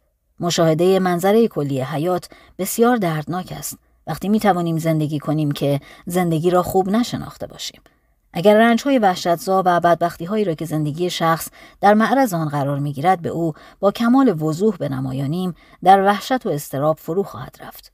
اگر یک فرد فرد خوشبین مؤمنی را از میان بیمارستان ها و پرستارخانه ها و تخت های جراحی بگذرانیم و زندان ها و شکنجه ها و بردخانه ها و میدان های جنگ و ادام را به وی نشان بدهیم. اگر نقاط تاریک بدبختی را که از نگاه مردم بیغید مستور است برای او باز کنیم و بالاخره زندان اوگولینو را که مردم در آن از گرسنگی کشته می شدند پیش چشم او بیاوریم معنای احسن عوالم ممکنه را در خواهد یافت. اگر مایه و ماده دوزخی که دانته وصف کرده است از این جهان نیست پس از کجاست؟ با این همه دانته دوزخ بهتری وصف کرده است. ولی همین که خواسته است بهشت و لذایز آن را شرح دهد با مشکلات فراوانی مواجه شده. زیرا در جهان مایه و ماده‌ای برای بهشت وجود ندارد. هر منظومه قهرمانی یا درام می تواند فقط به شکل نبرد و کوشش و مبارزه به خاطر سعادت نشان داده شود. ولی درام و منظومه قهرمانی که همش سعادت و خوشی محض باشد وجود ندارد. قهرمانان درام از میان هزاران مشکل و خطر به سوی هدف خیش راهی میگشایند و به محض اینکه به آن رسیدند پرده میافتد. زیرا در این صورت نمایشنامه چیزی نمی‌تواند بگوید جز آنکه این مقصد درخشان که قهرمانان این همه در انتظارش بودند سراب و خیال بوده و انجام بهتر از آغاز نبوده است. اگر ازدواج کنیم خوشبخت نخواهیم بود و اگر ازدواج نکنیم باز خوشبخت نخواهیم بود. چه در عزلت و چه در اجتماع ناراحتیم. مانند خارپشتانی هستیم که برای گرم شدن به هم میچسبند. اگر به هم بچسبند نیش خارشان به تن هم فرو می رود و اگر جدا شوند از سرما رنج خواهند برد. تمام اینها مسخر است. اگر به طور کلی زندگی فردی را در نظر بیاوریم و فقط به قسمت‌های برجسته آن توجه کنیم خواهیم دید که این زندگی همواره غمانگیز بوده است. ولی جزئیات آن سراسر خندآور است. حال تصور کنید که اگر کسی در پنج سالگی به کارخانه بافندگی یا کارخانه دیگری داخل شود و از آن هنگام روزها در آن مشغول شود و نخست ده ساعت و بعد دوازده و بالاخره چهارده ساعت روزانه یک نواخت کار مکانیکی معین انجام دهد لذت تنفس را به قیمت گرانی خریده است. ولی سرنوشت میلیون ها مردم چنین است و میلیون ها مردم دیگر سرنوشتی مشابه آن را دارند. همچنین در زیر قشر محکم و سخت زمین قوای طبیعی نیرومندی وجود دارد که به محض اینکه حادثه این قوا را رها سازد ناچار قشر زمین را نابود خواهد ساخت و تمام موجودات زنده را از میان خواهد برد. همچنان که نظیر آن سابقا سه دفعه بر روی زمین اتفاق افتاده و شاید بارها نیز اتفاق بیفتد. زمین لرزه لیسبون، هایتی و ویرانی پومپی فقط اشارات ضعیف کوچکی است از آنچه ممکن است اتفاق بیفتد. در برابر اینها خوشبینی مسخره تلخ رنجهای انسان است و ما نمی توانیم از کتاب تودیسه لایبنیز چیزی بگوییم جز آنکه شرح پهناور و منظمی از خوشبینی است و فقط برای آن خوب بوده که فرصتی به تألیف ساده دل اثر جاودانی ولتر بزرگ داده باشد. لایبنیتس برای شرور عالم این عذر شکست پای را می آورد که بدی غالبا منتهی به خوبی می شود. در کتاب ساده دل برای این اعتذار بیانی شده است که لایبنیتس انتظار آن را نداشت. به طور خلاصه طبیعت زندگی از همه جا چنان عرضه می شود که گویی به دقت و عمداً برای معتقد ساختن ماست به اینکه کوشش های ما همه بی است و هرچه به نظر نیکایت بیهود است و عاقبت جهان رو به ورشکستگی است و زندگی معامله است که خرج آن بیش از دخلش می باشد. برای خوشبخت بودن باید جهل و نادانی جوانی را داشت. به نظر جوان اراده و کوشش لذت است. زیرا هنوز خستگی اشباع نشدنی لذت را نچشیده و بیهودگی آن را درک نکرده است. جوان هنوز نمی‌داند که شکست غیر قابل اجتناب می باشد. قسمتی از خوشی و سرزندگی جوانی شبیه آن کسی است که از تپه بالا می رود مرگ در پشت این تپه نهان است و دیده نمی شود. هرچه به پایان زندگی نزدیک می شویم آن احساسی را درک می کنیم که جنایتکاری در حال نزدیک شدن به پای دار حس می کند. برای اینکه بدانیم زندگی چقدر کوتاه است باید زیاد عمر کنیم. تا سی و شش سالگی نیروی حیاتی ما چنان مصرف می شود که گویی مردی از آیدی سرمایش زندگی می کند و هرچه امروز خرج می نماید فردا محل آن پر می شود. از سی و شش سالگی به بعد حال ما شبیه سرمایهداری است که از اصل سرمایه خرج می کند. ترس از این بدبختی موجب می شود که هرچه سن بالاتر رود میل تملک بیشتر شود. مردم دوره جوانی را خوشترین ایام زندگی می دارند. ولی گفتار افلاتون در آغاز کتاب جمهوریت به حقیقت نزدیکتر است که باید پیری را بیشتر ستود. زیرا به هنگام پیری شخص از بند شهوات حیوانی که تا آن وقت وی را رنج می‌داده رها میگردد با این همه نباید فراموش کرد که پس از رها شدن از این شهوات مغز و هسته اصلی زندگی از میان رفته و فقط پوست خالی مانده است یا به عبارت دیگر زندگی همچون نمایش خندهآوری است که بازیکنان آن در آغاز مردم واقعی هند و در انجام تبدیل به بازیگران چوبین می شوند که بر آنها لباس مردم پوشاندند. بالاخره مرگ فرا می رسد. به محض اینکه تجربه با حکمت در میآمیزد مغز و جسم رو به انحطاط می رود. دوام هر چیز فقط یک لحظه است و همه به سوی مرگ می شتابند. اگر مرگ کمی مهلت دهد مانند آن گربه است که با موش بیچاره بازی می کند. مسلما عمر ما مانند آن گردشی است که قدم به قدم به سوی سقوط نزدیک می شود. یعنی هر آن به سوی مرگی که در انتظار ماست می رویم. زندگی مرگی است که هر آن به تأخیر می افتد. در زندگی با شکوه و پرجلال شاهان شرق شیشه کوچکی مملو از زهری گرانبها وجود داشت. فیلسوفان شرق مرگ را همه جا حاضر می دانستند. و به شاگردان آرامش و سکوت شایسته ای را توصیه می کردند که ناشی از شعور به کوتاهی زندگی است. ترس از مرگ آغاز فلسفه و علت قایی ادیان است. فرد عادی نمی‌تواند تن به مرگ دهد و همین امر فلسفه ها و خداشناسی های متعدد به وجود آورده است. اینکه همه جا ایمان به خلود و بقا دیده می شود خود دلیل بر این وحشت شدید از مرگ است. همچنان که خداشناسی فرار از مرگ است جنون نیز فرار از رنج است. دیوانگی راهی است برای اجتناب حافظه از درد و رنج. جنون شکاف نجات بخشی است که در تار و پود وجدان صورت می‌گیرد. پس از بعضی وحشتها فقط می توانیم زنده بمانیم که آنها را فراموش کنیم. چقدر کراهت داریم از اینکه درباره اشیایی که به منافع ما صدمه میرساند و یا غرور ما را جریه دار می‌سازد و یا با آرزوهای ما مخالفت می کند فکر کنیم و با چه صعوبت و اشکالی این گونه امور را برای تحقیق و مطالعه جدی در پیش ذهن حاضر می سازیم. اراده کراهت دارد از اینکه امور مخالف او تحت آزمایش فکر و ذهن درآیند و به همین جهت است که جنون سر می‌رسد اگر مخالفت اراده در برابر درک بعضی امور به درجه رسد که این عمل نتواند کاملا صورت گیرد بعضی از اوضاع و احوال برای ذهن و مغز کاملا شکنجه آمیز می شود زیرا اراده نمی‌تواند منظره این اوضاع را تحمل کند. بنابراین برای جستجوی ارتباطات ضروری باید این شکاف و خلا به وسیله لذت پر شود. همینجاست که جنون فرا می رسد زیرا ذهن به خاطر اراده از خوشی و لذت خود چشم پوشیده است و شخص آنچه را که وجود ندارد تخیل می کند. با این همه جنونی که به این ترتیب فرا رسیده است رنج تحمل ناپذیری دارد. و مانند شط دوزخی لس است. جنون آخرین دوای طبیعتی است که به سطوح آمده است یعنی اراده. در پاورقی آمده است که لس یعنی فراموشی. نهری در دوزخ اشباه اموات از آن می نوشند تا دردها و لذایز دنیا را فراموش کنند. ادامه متن. آخرین گریز خودکشی است. در خودکشی بالاخره فکر و تخیل به طور شگفتانگیزی بر غریزه پیروز میگردند. می‌گویند دیوجانس آنقدر نفس را در سینه حبس کرد تا مرد چه شکست عجیبی که بر اراده حیات وارد آمده است ولی این فتح و پیروزی فقط انفرادی است و اراده به حیات خود در نوع ادامه می دهد. حیات به خودکشی می خندد و به مرگ لبخند می زند. در مقابل هر مرگ عمدی هزاران تولد غیر عمدی واقع می شود. خودکشی یا تخریب عمدی بنیان حیات فردی امری بیهوده و جنونآمیز است. زیرا این امر به شی فیزاته یعنی انواع و حیات و اراده کلی صدمه نمی‌زند و مانند قوس و غزهی است که با وجود سقوط سریع قطرات باران پابرجاست و وجودش مدیون آن است.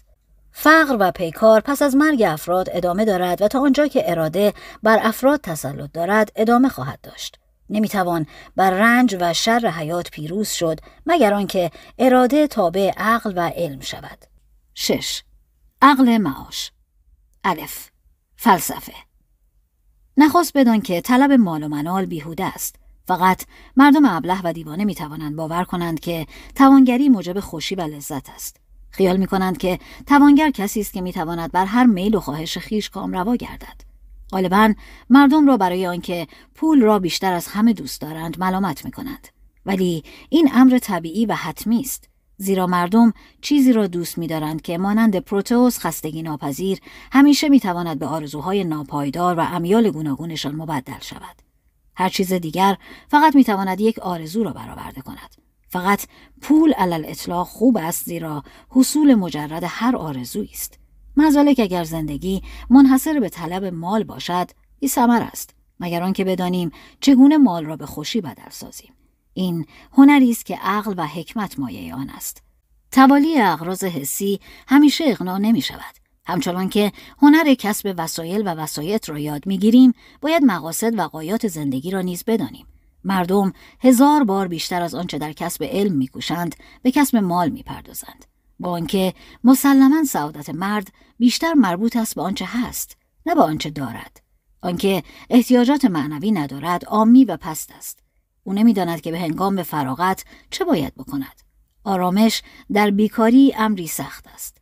چون این شخصی با حرس و ولع تمام از اینجا به آنجا در پی لذات حسی می و بالاخره سرنوشت آن توانگر بیکار یا شهوتران لاغید یعنی زجر و ملال بر او حاکم می گردد. راه سعادت مال نیست بلکه عقل و حکمت است. انسان هم اراده کوشای اونود است که کانون آن در دستگاه تناسلی است و هم طالب صدیق و مختار و دائمی علم خالص که مرکز آن مغز است.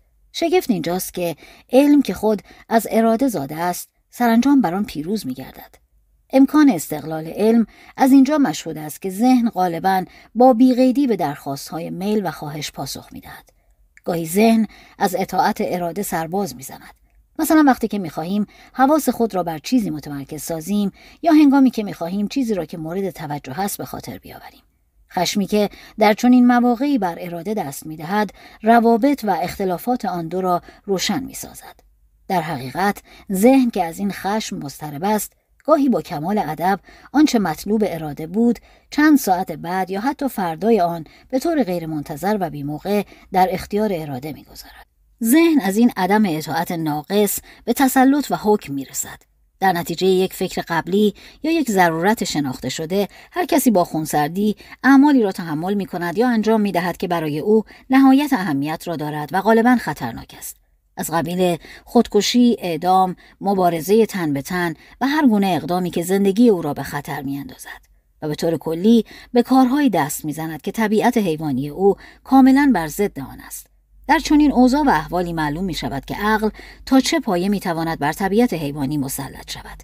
این توانایی ذهن بر اراده موجب پیشرفت عمدی می گردد و میل و خواهش می تواند از راه علم تعدیل یا آرام شود. این امر بیشتر بر پایه فلسفه جبری است که به موجب آن هر چیزی نتیجه حتمی و ناگزیر امر قبلی است. از هر ده چیز که مایه ملال خاطر ماست نه تای آن می‌تواند برطرف شود و این در صورتی است که ما به دقت از علل و اسباب آن آگاه شویم و لوازم و طبیعت واقعی آن را بدانیم. زیرا ذهن و عقل بر اراده و خواهش انسان به منزله انان و افسار بر اسب سرکش است. ضرورت باطن و ظاهر ایجاب می کند که هیچ چیزی به این دقت مانند علم روشن با وجود ما سازگار نباشد. هرچه بیشتر از ماهیت شهوات خیش آگاه شویم تسلط و نظارت آنها بر ما کمتر می گردد. اگر می خواهید همه را به اطاعت خود درآورید نخست خود را مطیع عقل سازید. عجیبترین امور تسلط بر جهان نیست بلکه تسلط بر نفس است. بدین ترتیب فلسفه اراده را تصفیه می کند ولی باید دانست که مقصود از فلسفه تجربه و اندیشه است و تنها کتاب خواندن و مطالعه محض نیست. قوت خوردن مداوم در جریان اندیشه دیگران موجب محدودیت و ضعف اندیشه شخص می شود زیاده روی در این کار ذهن را فلج می سازد. مطالعه بیشتر اهل فضل شبیه به تلمبه است که ذهن را خالی می کند تا از فکر دیگران پرسازد. مطالعه درباره موضوعی پیش از اندیشه درباره آن خطرناک است. در حال مطالعه شخص دیگری به جای ما فکر می کند و ما فقط تابع ذهن دیگری هستیم. بدین ترتیب اگر کسی تمام وقت خود را صرف مطالعه کند قدرت تفکر را از دست می دهد. تجربه جهان باید به منزله متن باشد و اندیشه و علم به منزله شرح آن. تجربه کم نظیر کتاب است که در هر صفحه دو سطر متن و چهل سطر شرح دارد. پس پند نخست این است که اول زندگی و بعد کتاب و پند دوم این است که اول متن و بعد شروع. متون را بیشتر از شروع و انتقادات بخوانید. اندیشه های فلسفی حکما را فقط از خود آنان می توانیم یاد بگیریم. بنابراین طالب فلسفه و حکمت باید از پیشوایان آن در گوشه محراب کتب خودشان استعانت بجوید. کتاب یک نابغه بیشتر از هزار شرح ارزش دارد. با این شرایط دنبال علم بودن حتی از راه کتب با ارزش است. زیرا سعادت ما منوط به آن چیزی است که در سر داریم نه آنچه در جیب گذاشته ایم. حتی شهرت نیز دیوانگی است کله مردم دیگر جای ناراحتی است و نمی‌تواند مسکن خوشبختی واقعی شخص دیگری شود. آنچه انسانی می‌تواند در حق دیگری انجام دهد اهمیت زیادی ندارد. بالاخره همه کس تنها خواهد ماند و آنچه مهم است این است که آنکه تنها میماند کیست. سعادتی که از ذات خیش به دست میآوریم مهمتر از سعادتی است که از محیط کسب می‌کنیم. انسان محیطی را که در آن زندگی می کند به قالب نظریات شخص خیش در می آورد. چون آنچه برای شخصی موجود است یا بر او رخ می دهد فقط منوط به زمیر و درک اوست و تنها برای خود او روی می دهد. اساسی ترین امر برای وی ترکیب و ساختمان وجدانش است. بنابراین گفته ارسطو کاملا حق است که معنی سعادت آن است که شخص از عهده امور خود برآید و کفایت نفس داشته باشد. راه گریز از مزار و شرور بیشمار امیال و خواهشها این است که شخص زندگی را از دریچه علم و دانش بنگرد و با آثار بزرگان تمام اقوام و اثار آشنا باشد زیرا این آثار بزرگ به خاطر این اذهان شیفته و مجذوب به وجود آمده است یک ذهن نجیب و بیطرف همچون بوی خوشی است که گند نقایص و زشتی های جهان اراده و خواست را می پوشاند. بسیاری از مردم امور را از نظر امیال و شهوات خیش مینگرند و بدبختی و بیچارگی آنها از همین جاست. ولی مشاهده اشیا از نظر علم و دانش مایه آزادی و رهایی از بندگی است.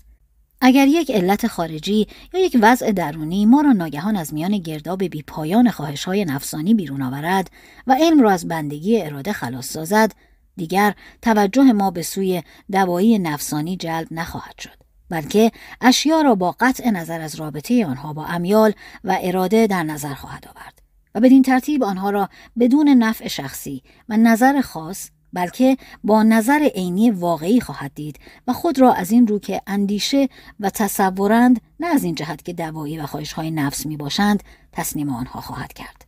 بدین ترتیب ناگهان آرامشی که همیشه دنبال آن بودیم ولی از ما میگریخت به سراغ ما خواهد آمد. و با ما سازگار خواهد بود این همان حالت فراغ از درد و رنج است که اپیکور آن را به عنوان خیر مطلق و حالت خدایی می ستود. زیرا ما در این لحظه از قید عبودیت ذلت‌بار نفس رسته ایم و پس از شش روز کار و رنج به روز تعطیل و استراحت رسیده ایم و چرخ ایکسیون دیگر نمی گردد. ب. نبوغ نبوغ عالیترین شکل علم خالی از هواهای نفسانی است. پسترین صور حیات فقط از خواهش و اراده ساخته شده است و در آن معرفتی نیست. انسان به طور کلی اراده و خواهش است با کمی معرفت. نبوغ همه معرفت و دانش است با کمی اراده و خواهش. معنی نبوغ این است که قوه مدرکه بیش از اختزای اراده و نفس پیشرفت کرده است. نبوغ متضمن عبور از نیروی تولیدی به فعالیت معنوی است. شرط اساسی نبوغ تسلط غیرعادی حساسیت و سرعت تأثیر بر قدرت تولید مثل است.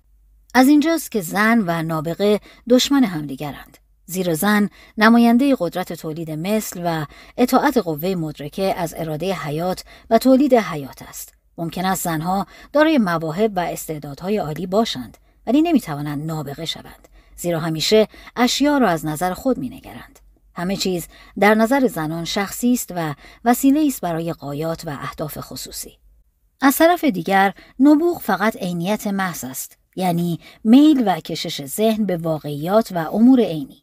نبوغ قدرت ترک منافع و آمال و اغراض است چون که گاهی به کلی از خود صرف نظر می کند و ذهن و قوه مدرکه محض می گردد و جهان را به روشنی و وضوح می بیند. از اینجاست که از سیمای نابغه تسلط هوش و علم بر اراده هویداست و در قیافه اشخاص عادی تسلط میل و اراده آشکار است. در این گونه اشخاص فعالیت علم و قوه مدرکه فقط تحت فشار اراده صورت می گیرد و برای خدمت به نفع و سود شخصی است. ذهنی که از دست میل و اراده رهایی یافت می تواند اشیا را چنان که هست ببیند. نبوغ آن آینه سهرامیزی است که تمام واقعیات و معنویات را گرد آورده و پرتوبی تابناک بر آن میافکند ولی امور ارزی و بیگانه را جدا می‌سازد اندیشه از میان هواها و شهوات ظاهر می شود همچنان که نور آفتاب از خلال ابرها میتابد و مغز و هسته اشیا را آشکار می کند. از میان تعینات و جزئیات مسل افلاتونی یا جوهر کلی اشیا را می بینید. همچنان که نقاش در پیکر شخصی که می‌خواهد تصویرش را بکشد نه فقط صفات و خطوط خاص او را می‌بیند بلکه بعضی صفات کلی و حقایق جاوید را نیز درک می کند که شخص فقط رمز و واسطه کشفان است. بنابراین سر نبوغ درک سریح عینی بیطرفانه و علم کلی و جوهری است. علت این که در عالم اراده و میل و میدان فعالیت عملی و خصوصی قدر نابغه مجهول است همین از میان رفتن تعادد شخصی است. چون دور را می‌بیند. از نزدیک بیخبر است و گیج و عجیب و غریب به نظر می رسد و آنجا که نگاهش متوجه ستارگان است به درون شاه میافتد و قسمتی از قابل معاشرت نبودن او نتیجه همین امر است. فکر او متوجه امور اساسی و کلی و ابدی است ولی فکر دیگران متوجه امور ناپایدار و جزئی و بیواسط است. سطح ذهن او و دیگران به یک پایه نیست و هرگز با هم سازگار نمیگردند. مثل یک قاعده کلی می‌توان گفت که شخص قابل معاشرت از لحاظ معنوی زبون و به کلی آمی و جاهل است. نابغه شخصا خود را جبران می کند و مانند کسانی که دائما با جهان خارج از خود در تماسند احتیاجی زیاد به این گونه امور ندارد. لذتی که نابغه از زیبایی می‌برد و تسلی خاطری که از هنر مییابد و هیجانی که از دیدن هنر و هنرمند در او پیدا می شود همه غم و اندوه زندگی را از یاد او می‌برند. این همه جبران رنجی است که از روشنبینی و تنهایی خود می‌برد.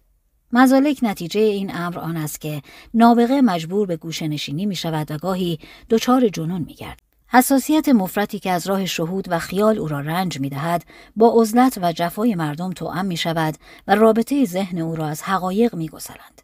باز هم حق با ارسطوست او می‌گوید کسانی که در فلسفه و سیاست و شعر و هنر برگزیده و مشخص میگردند ظاهرا دارای طبع مالی خولیایی هستند رابطه مستقیم جنون و نبوغ در شرح حال مردان بزرگ از قبیل روسو، بایرن، آلفری و دیگران مندرج است. با یک جستجوی دقیق در تیمارخانه دیوانگان اشخاصی دیدم که بدون چون و چرا دارای مواهب عالی بودند و نبوغ آنها از خلال جنونشان به طور مشخص آشکار بوده است. با این همه در این نوابق یا نیم دیوانگان اشرافیت واقعی بشری مشهود است. از نظر هوش و ذهن طبیعت کاملا اشراف پسند است. تمایز و فرقی که طبیعت در میان هوش اشخاص نهاده است از فرق نسب و درجه و ثروت و طبقه در تمام ممالک بیشتر می باشد. طبیعت نبوغ را فقط به عده معدودی می دهد. زیرا مزاج نوابق مانع بزرگی برای راه عادی زندگی که طالب توجه به جزئیات و امور آنی است می باشد. در حقیقت طبیعت می خواهد که حتی مردم دانشمند نیز زارع و کشاورز باشند و در واقع آموزگاران فلسفه را باید با این معیار سنجید و ارج نهاد و در این صورت است که اعمال آنها انتظارات مطلوب را خواهد داشت. جیم هنر عمل هنر رهایی دانش از قید هوا و اراده و ترک نفس و منافع مادی آن و ارتقا به مرتبه شهود حقیقت است. مقصد علم جهان است با اجزای آن و مقصد هنر جز و فردی است که جهانی در آن نهان است. به قول وینکلمان حتی تصویر می‌تواند کمال مطلوب فرد و شخص را مجسم سازد. در نقاشی حیوانات بارسترین صفات آنان زیباترین قسمت است. زیرا بهتر می‌تواند نوع را نشان دهد. بنابراین یک اثر هنری هرچه بتواند کلی طبیعی یا مثال افلاتونی شی را بهتر نشان دهد به موفقیت نزدیکتر است. به همین جهت غرض از تصویر یک شخص مطابقت محض نیست بلکه قرض آن است که تا حد امکان بعضی از صفات اساسی یا کلی انسان را عرضه بدارد. مقام هنر از علم بالاتر است زیرا علم از راه کوشش برای جمع مواد و استدلال احتیاط آمیز به هدف می رسد و هنر آنن از راه شهود و تجلی به قرض خیش نایل می گردد.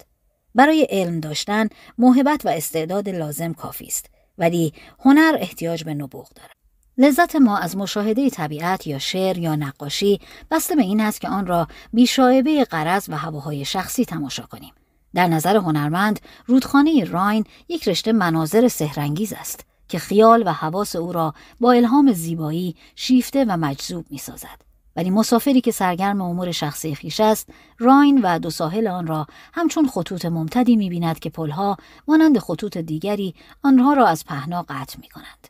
بدین ترتیب هنرمند چنان از خود بیخبر است که تماشای غروب آفتاب از قصر و زندان برای او یکسان است این مشاهده خالی از اغراض نفسانی است و لطف و زیبایی خاصی به گذشته و دور میبخشد و آن را با درخشندگی لذت بخشی به ما نشان می‌دهد. حتی اگر به امور مکروه و ناپسند با قطع نظر از احساس خاص یا خطر حاصل از آنها بنگریم مقامشان بالاتر خواهد رفت.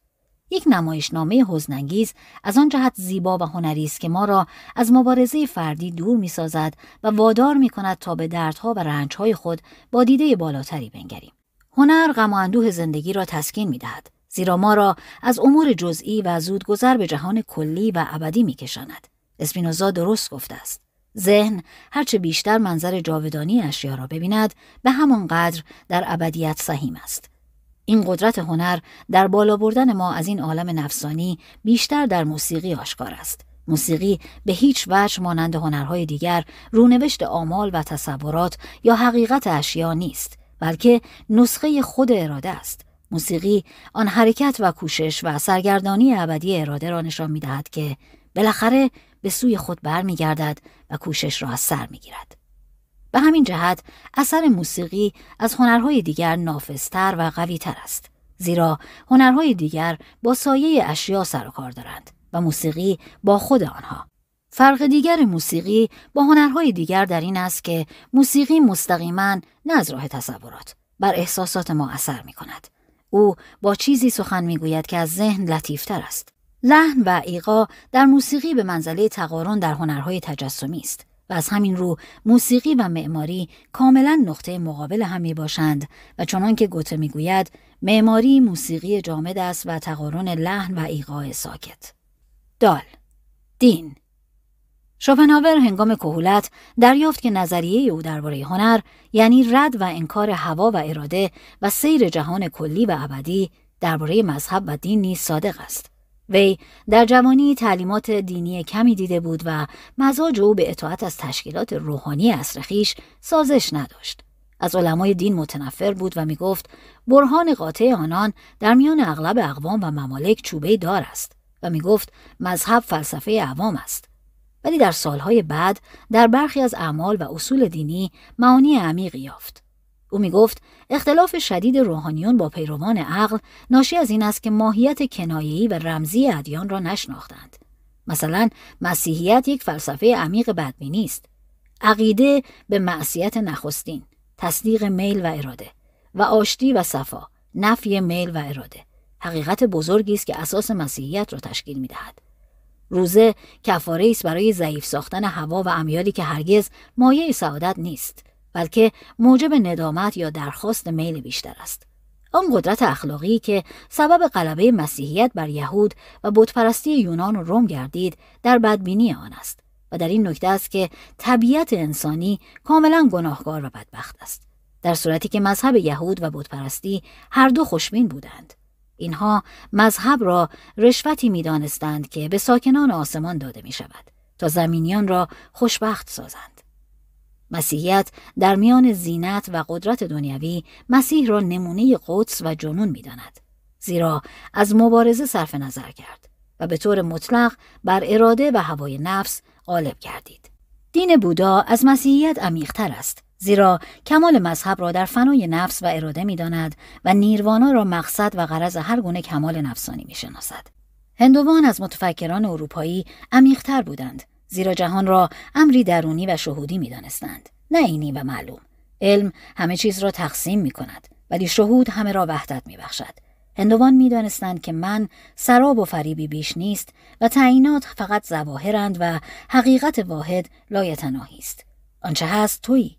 هر که توانست این جمله را در مقابل با اشیایی که با او در تماسند بگوید و با دیده بصیرت و روح روشنبین همه را اعضای یک کل بداند که همچون امواجی خرد در اقیانوس اراده حرکت می کنند همه را به علم الیقین درک می کند و بر صراط مستقیم هدایت و نجات هست. به عقیده شوپنهاور مسیحیت نخواهد توانست در شرق بر دین بودا غالب آید و مانند آن است که کسی بر صخره سما گلوله ای رها کند. بلکه فلسفه هند در اروپا رخنه خواهد کرد و بر افکار و علوم ما تأثیر خواهد نمود. عمق نفوذ ادبیات سانسکریت از نفوذ ادبیات یونانی در قرن پانزدهم کمتر نخواهد بود. پس نیروانا حکمت موفق است یعنی برگرداندن نفس به حداقل میل و اراده. اراده جهانی از اراده ما قوی تر است. پس بگذار تا خود را تسلیم آن کنیم. هرچه میل و اراده کمتر تحریک شود کمتر رنج خواهیم برد. در شاهکار بزرگ نقاشی قیافه هایی می که بیان کاملترین صورت علم است و متوجه به امور جزئی نیست بلکه آرام کننده هر گونه میل و اراده است. این صلح مافوق عقول و سکوت کامل روح و استراحت عمیق و ایمان محکم به صفا که در آثار رافائل و کورجو دیده می شود یک انجیل حقیقی و کامل است. علم پایدار است و اراده فناپذیر. هفت حکمت مرگ با این همه به چیز دیگری نیز نیازمندیم. شخص از راه نیروانا به آرامش حاصل از فنای اراده می رسد و صفا و نجات خیش را می یابد. ولی پس از فنای شخص حال به چه منوال خواهد بود؟ زندگی به مرگ فردی و شخصی می خندد زیرا پس از مرگ زندگی در نسل او و نسل اشخاص و افراد دیگر باقی میماند و حتی اگر جریان آن در یک مسیر خوش گردید در هزاران مسیر دیگر جریانی پهنتر و عمیقتر پیدا می کند. انسان چگونه می تواند نجات پیدا کند؟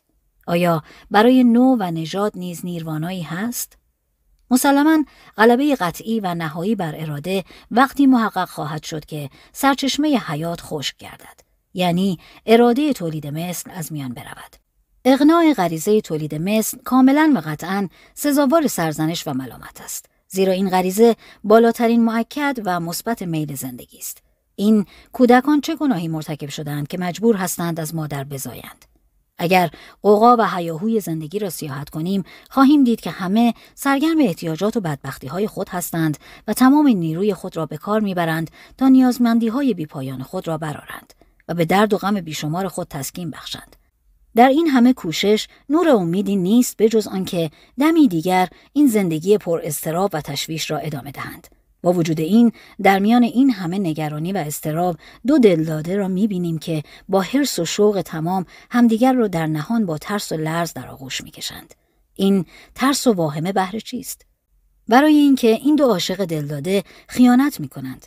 می‌خواهند این زندگی ذلتبار مسکنت آمیز را به دیگری منتقل کنند زیرا در غیر این صورت حیات به زودی به پایان خواهد رسید این است سر عمیق حیا و شرمی که در عمل تولید مثل موجود است.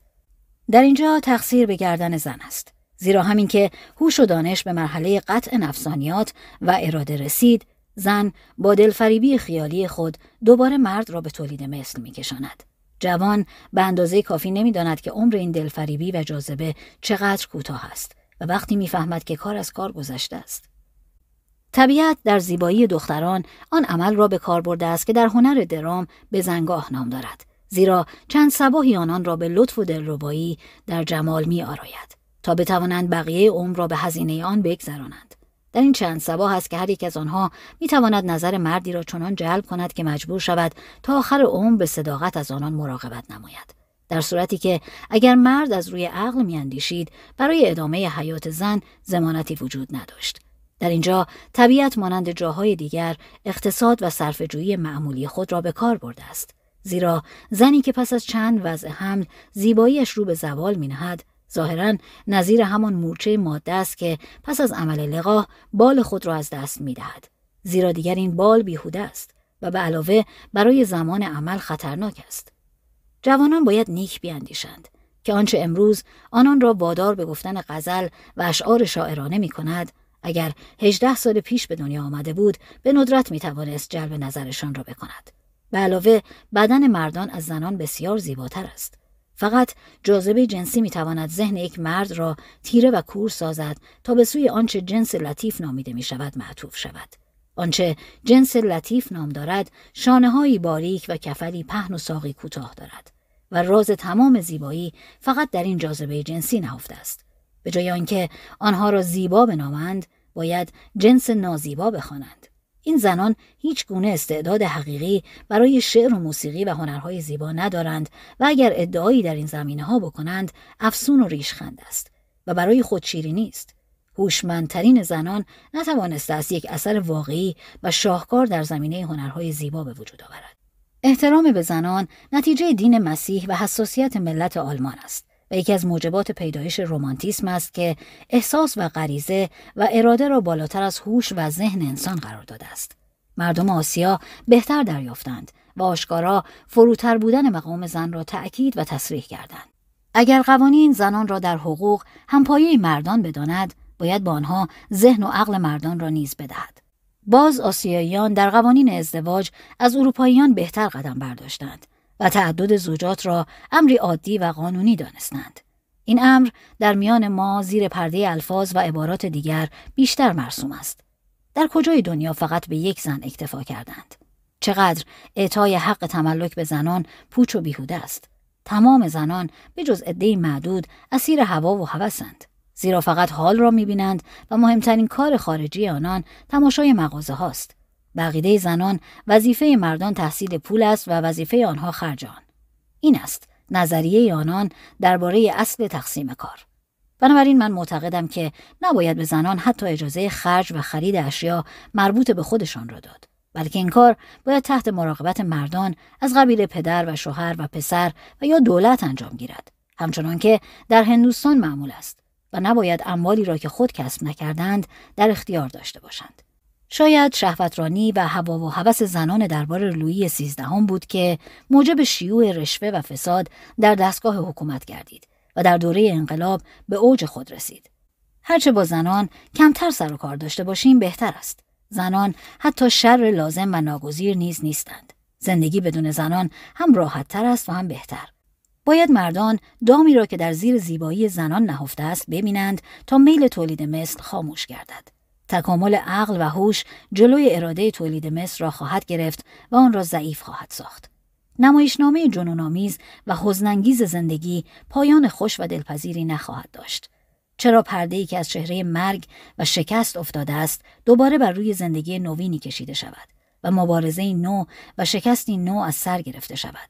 چقدر دنبال این قوقای زیاد برای هیچ چیز خواهیم رفت و این رنج بی پایان را که فقط پایانی رنج بار دارد تحمل خواهیم کرد. کی جرأت خواهیم داشت تا بر روی اراده و نفس بیستیم و بگوییم که زیبایی زندگی دروغی بیش نیست و مرگ بالاترین مواهب است. 8. انتقاد پاسخ طبیعی برای این فلسفه در تشخیص بیماری اصر و شخص شوپنهاور است. باید بگوییم که ما در اینجا در مقابل حادثه هستیم که شبیه هست به آنچه پس از اسکندر و قیصر در یونان و روم اتفاق افتاد و سیل عقاید و آداب شرق را به سوی این دو مملکت جاری ساخت. صفت بارز شرق این است که اراده خارجی طبیعت یا قضا و قدر را به مراتب بالاتر و قویتر از انسان می‌داند و راه امید را میبندد و به رضا و توکل ترغیب می کند. انحطاط یونان یونانیان را به کمخونی رواقی و تب اپیکوری دچار ساخت. همچنین سقوط ناپل اون روح اروپاییان را دچار ضعف و فتور کرد و فلسفه شوپنهاور صدای ناله این ضعف بود. اروپا در 1815 دچار سردرد شدیدی شده بود. تشخیص بیماری شوپنهاور مبنی بر اعتراف اوست به اینکه سعادت شخص بیشتر به خود او بست است تا به اوضاع و احوال خارجی. بدبینی شخص بدبین را متهم می کند. یک مزاج ناراحت و مغز عصبی و زندگی سراسر تناسایی و ملالانگیز فلسفه شوپنهاور را به خوبی تشریح می کند. برای بدبین شدن باید بیکار بود. زندگی فعال مایه سلامت جسم و روح است. شوپنهاور صفای حاصل از قناعت و زندگی منظم را می ستاید. ولی به سختی می تواند آن را بر تجربیات شخصی خیش منطبق کند. راحتی در بیکاری مشکل است. این سخن کاملا صحیح است. وی برای ادامه بیکاری خیش پول کافی داشت و بیکاری ممتد را از کار ممتد سختتر یافت. شاید روح مالی خولیایی فلاسفه ناشی از عزلت و انزوای غیر طبیعی آنهاست. غالبا حمله به زندگی علامت کار نکردن قوای دفع و ترشح است. نیروانا آرزوی مردم لاغید و سر به هوایی است که آرزوی همه چیز دارند و می‌خواهند یک دفعه به همه آمال خیش برسند و چون نمی‌توانند بقیه زندگی را در ملالت سرد زهراگین به سر می‌برند. اگر ذهن خادم اراده باشد همان ذهن و هوش شوپنهاور است که برای ستایش اراده بیمار و تنبل فلسفه می ساخت. شکی نیست که تجربیات نخستین او در تماس با زنان و مردان وی را به طور غیرعادی زنین و حساس بار آورد و این مطلب درباره استندال و فلوبر و نیچه نیز صحیح است و به همین جهت به عزلت و دوری از مردم گرایید می‌گوید آنکه به هنگام احتیاج با تو دوست می شود وامخواه است آنچه را از دشمن پنهان میداری با دوست در میان مگذار به زندگی یک نواخت و سکوت و رحمانیت توصیه می کند، از اجتماع می ترسد و از لذت همکاری و تعاون بشری بیخبر است. ولی اگر خوشبینی تقسیم نشود، از میان می رود. مسلما در بدبینی خودخواهی فراوانی وجود دارد. جهان برای ما به اندازه کافی خوب نیست و ما از راه فلسفه آن را تحقیر می کنیم و بر آن پشت می گردانیم. ولی در اینجا از درسی که اسپینوزا می دهد غفلت می کنیم. که اصطلاحات اخلاقی مت و زم فقط احکام بشری هستند و برای مجموع عالم معنی ندارند و قابل استعمال نیستند. شاید نفرت و کراهت ما از زندگی سرپوشی است بر روی نفرت و کراهتی که از شخص و وجود خود داریم.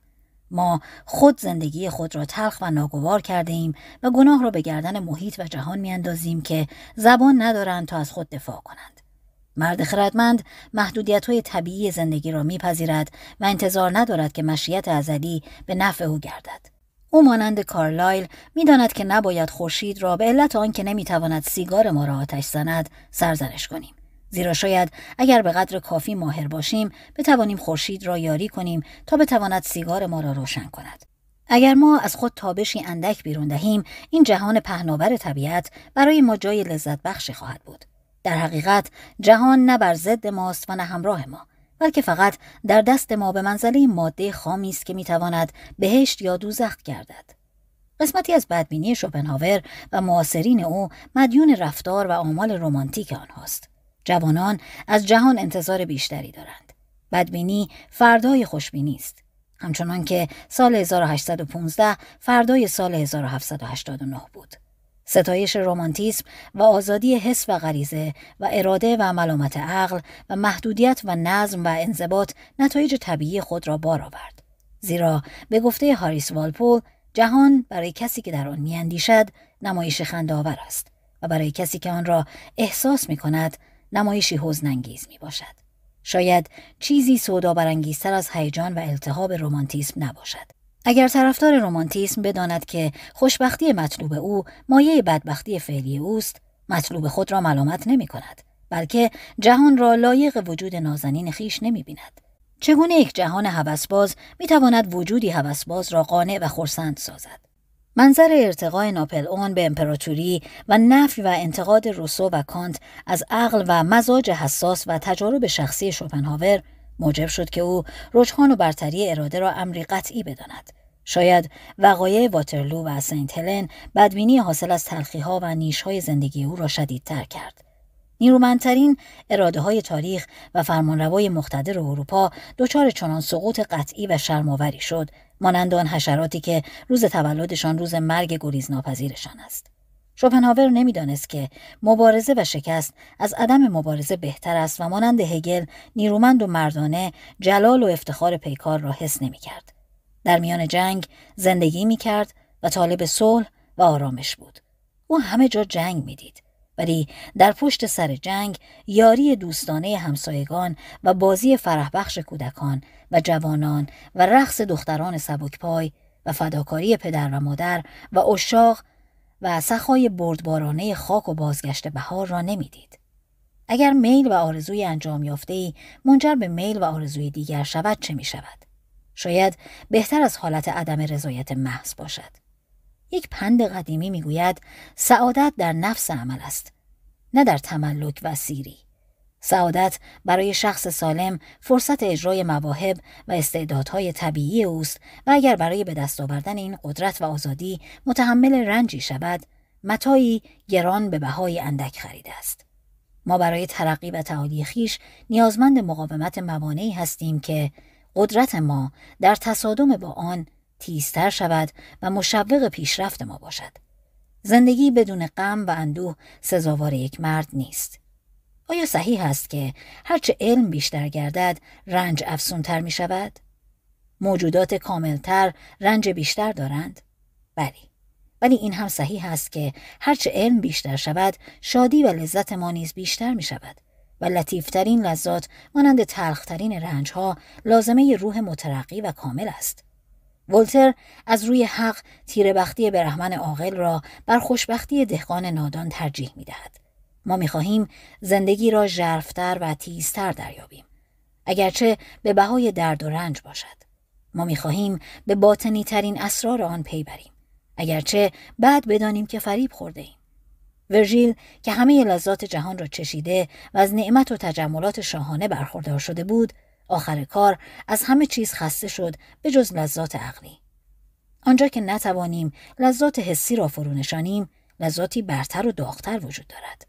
یعنی آشنایی با هنرمندان و شعرا و فلاسفه که فقط کار از هان پخته و رسیده است. حکمت آن لذت تلخ و شیرین است که عدم تناسب آن در این تناسب مایه عمق آن است. آیا لذت امر منفی است فقط یک روح زخمی غمگسار از جهان گریخته می‌تواند چنین دشنامی به زندگی بدهد مگر لذت به جز توافق و تعادل غرایز است؟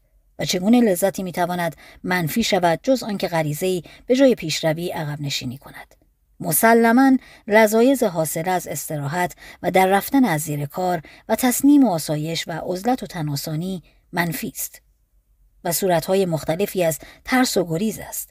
ولی آیا لذایز ناشی از قرایز مثبت از قبیل کسب و تملک و مبارزه و تسلط و بازی و عمل و همکاری و عشق نیز منفی می باشند؟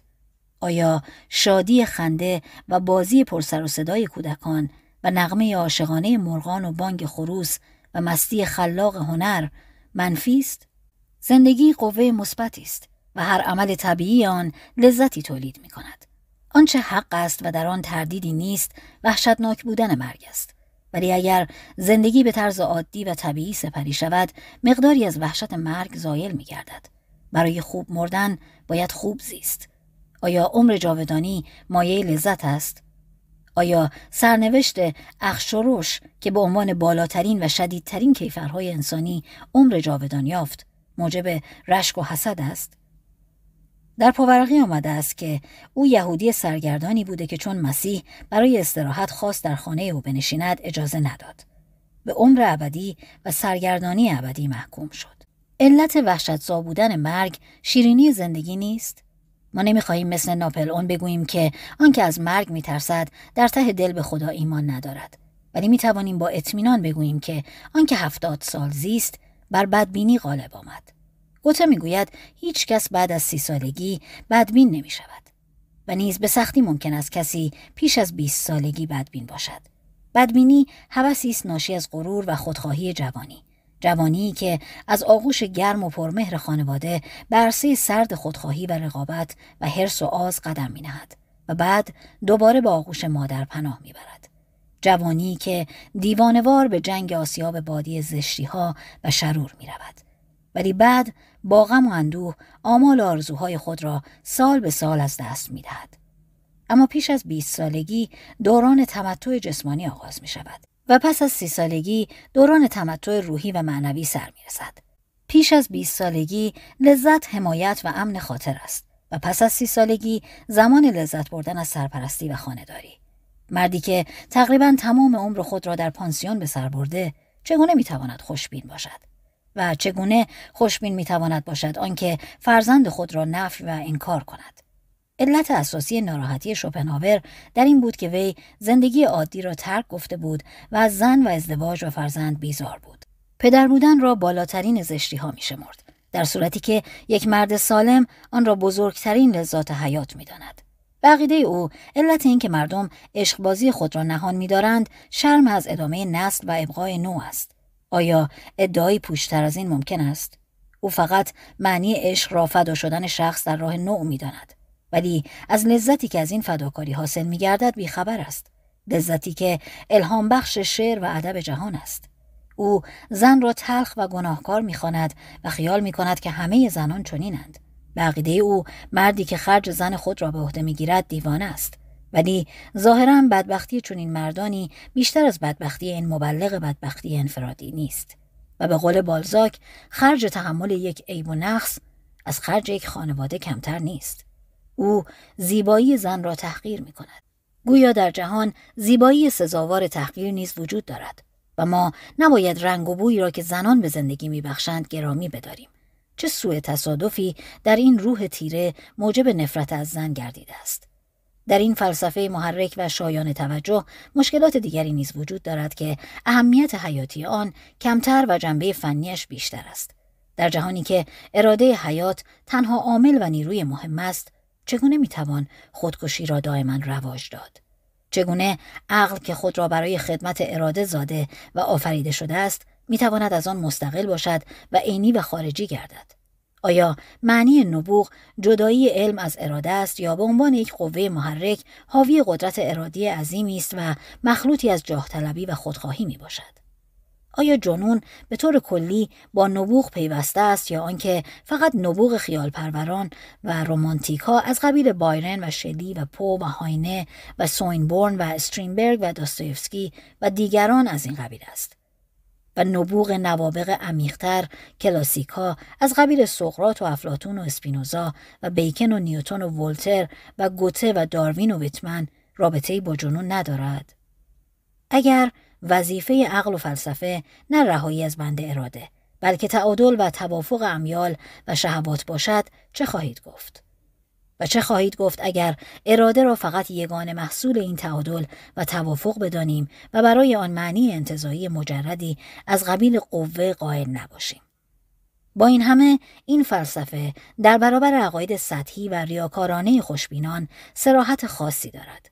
در حقیقت باید با اسپینوزا هماهنگ شد و گفت که نیکی و زشتی امور نفسانی هستند و از حکم و نظر انسان برخواستند و با وجود این مجبوریم که درباره جهان از دریچه احتیاجات و آلام و دردهای خود حکم کنیم. شوپنهاور فلسفه را در برابر حقیقت تلخ شر قرار داد و گفت وظیفه انسانی فکر و فلسفه تسکین این آلام است. پس از شوپنهاور دیگر فلسفه نمی‌تواند سرگرم مباحثات منطق و مابعد و طبیعه گردد.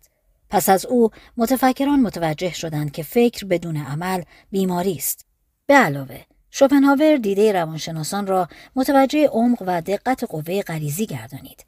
اصالت عقل یعنی گفتن اینکه انسان فقط حیوان متفکر است و از راه عقل وسایل را برای وصول به اقراض خیش فراهم میآورد به وسیله روسو بیمار شد و کانت آن را در بستر خوابانید و شوپنهاور در قبر گذاشت.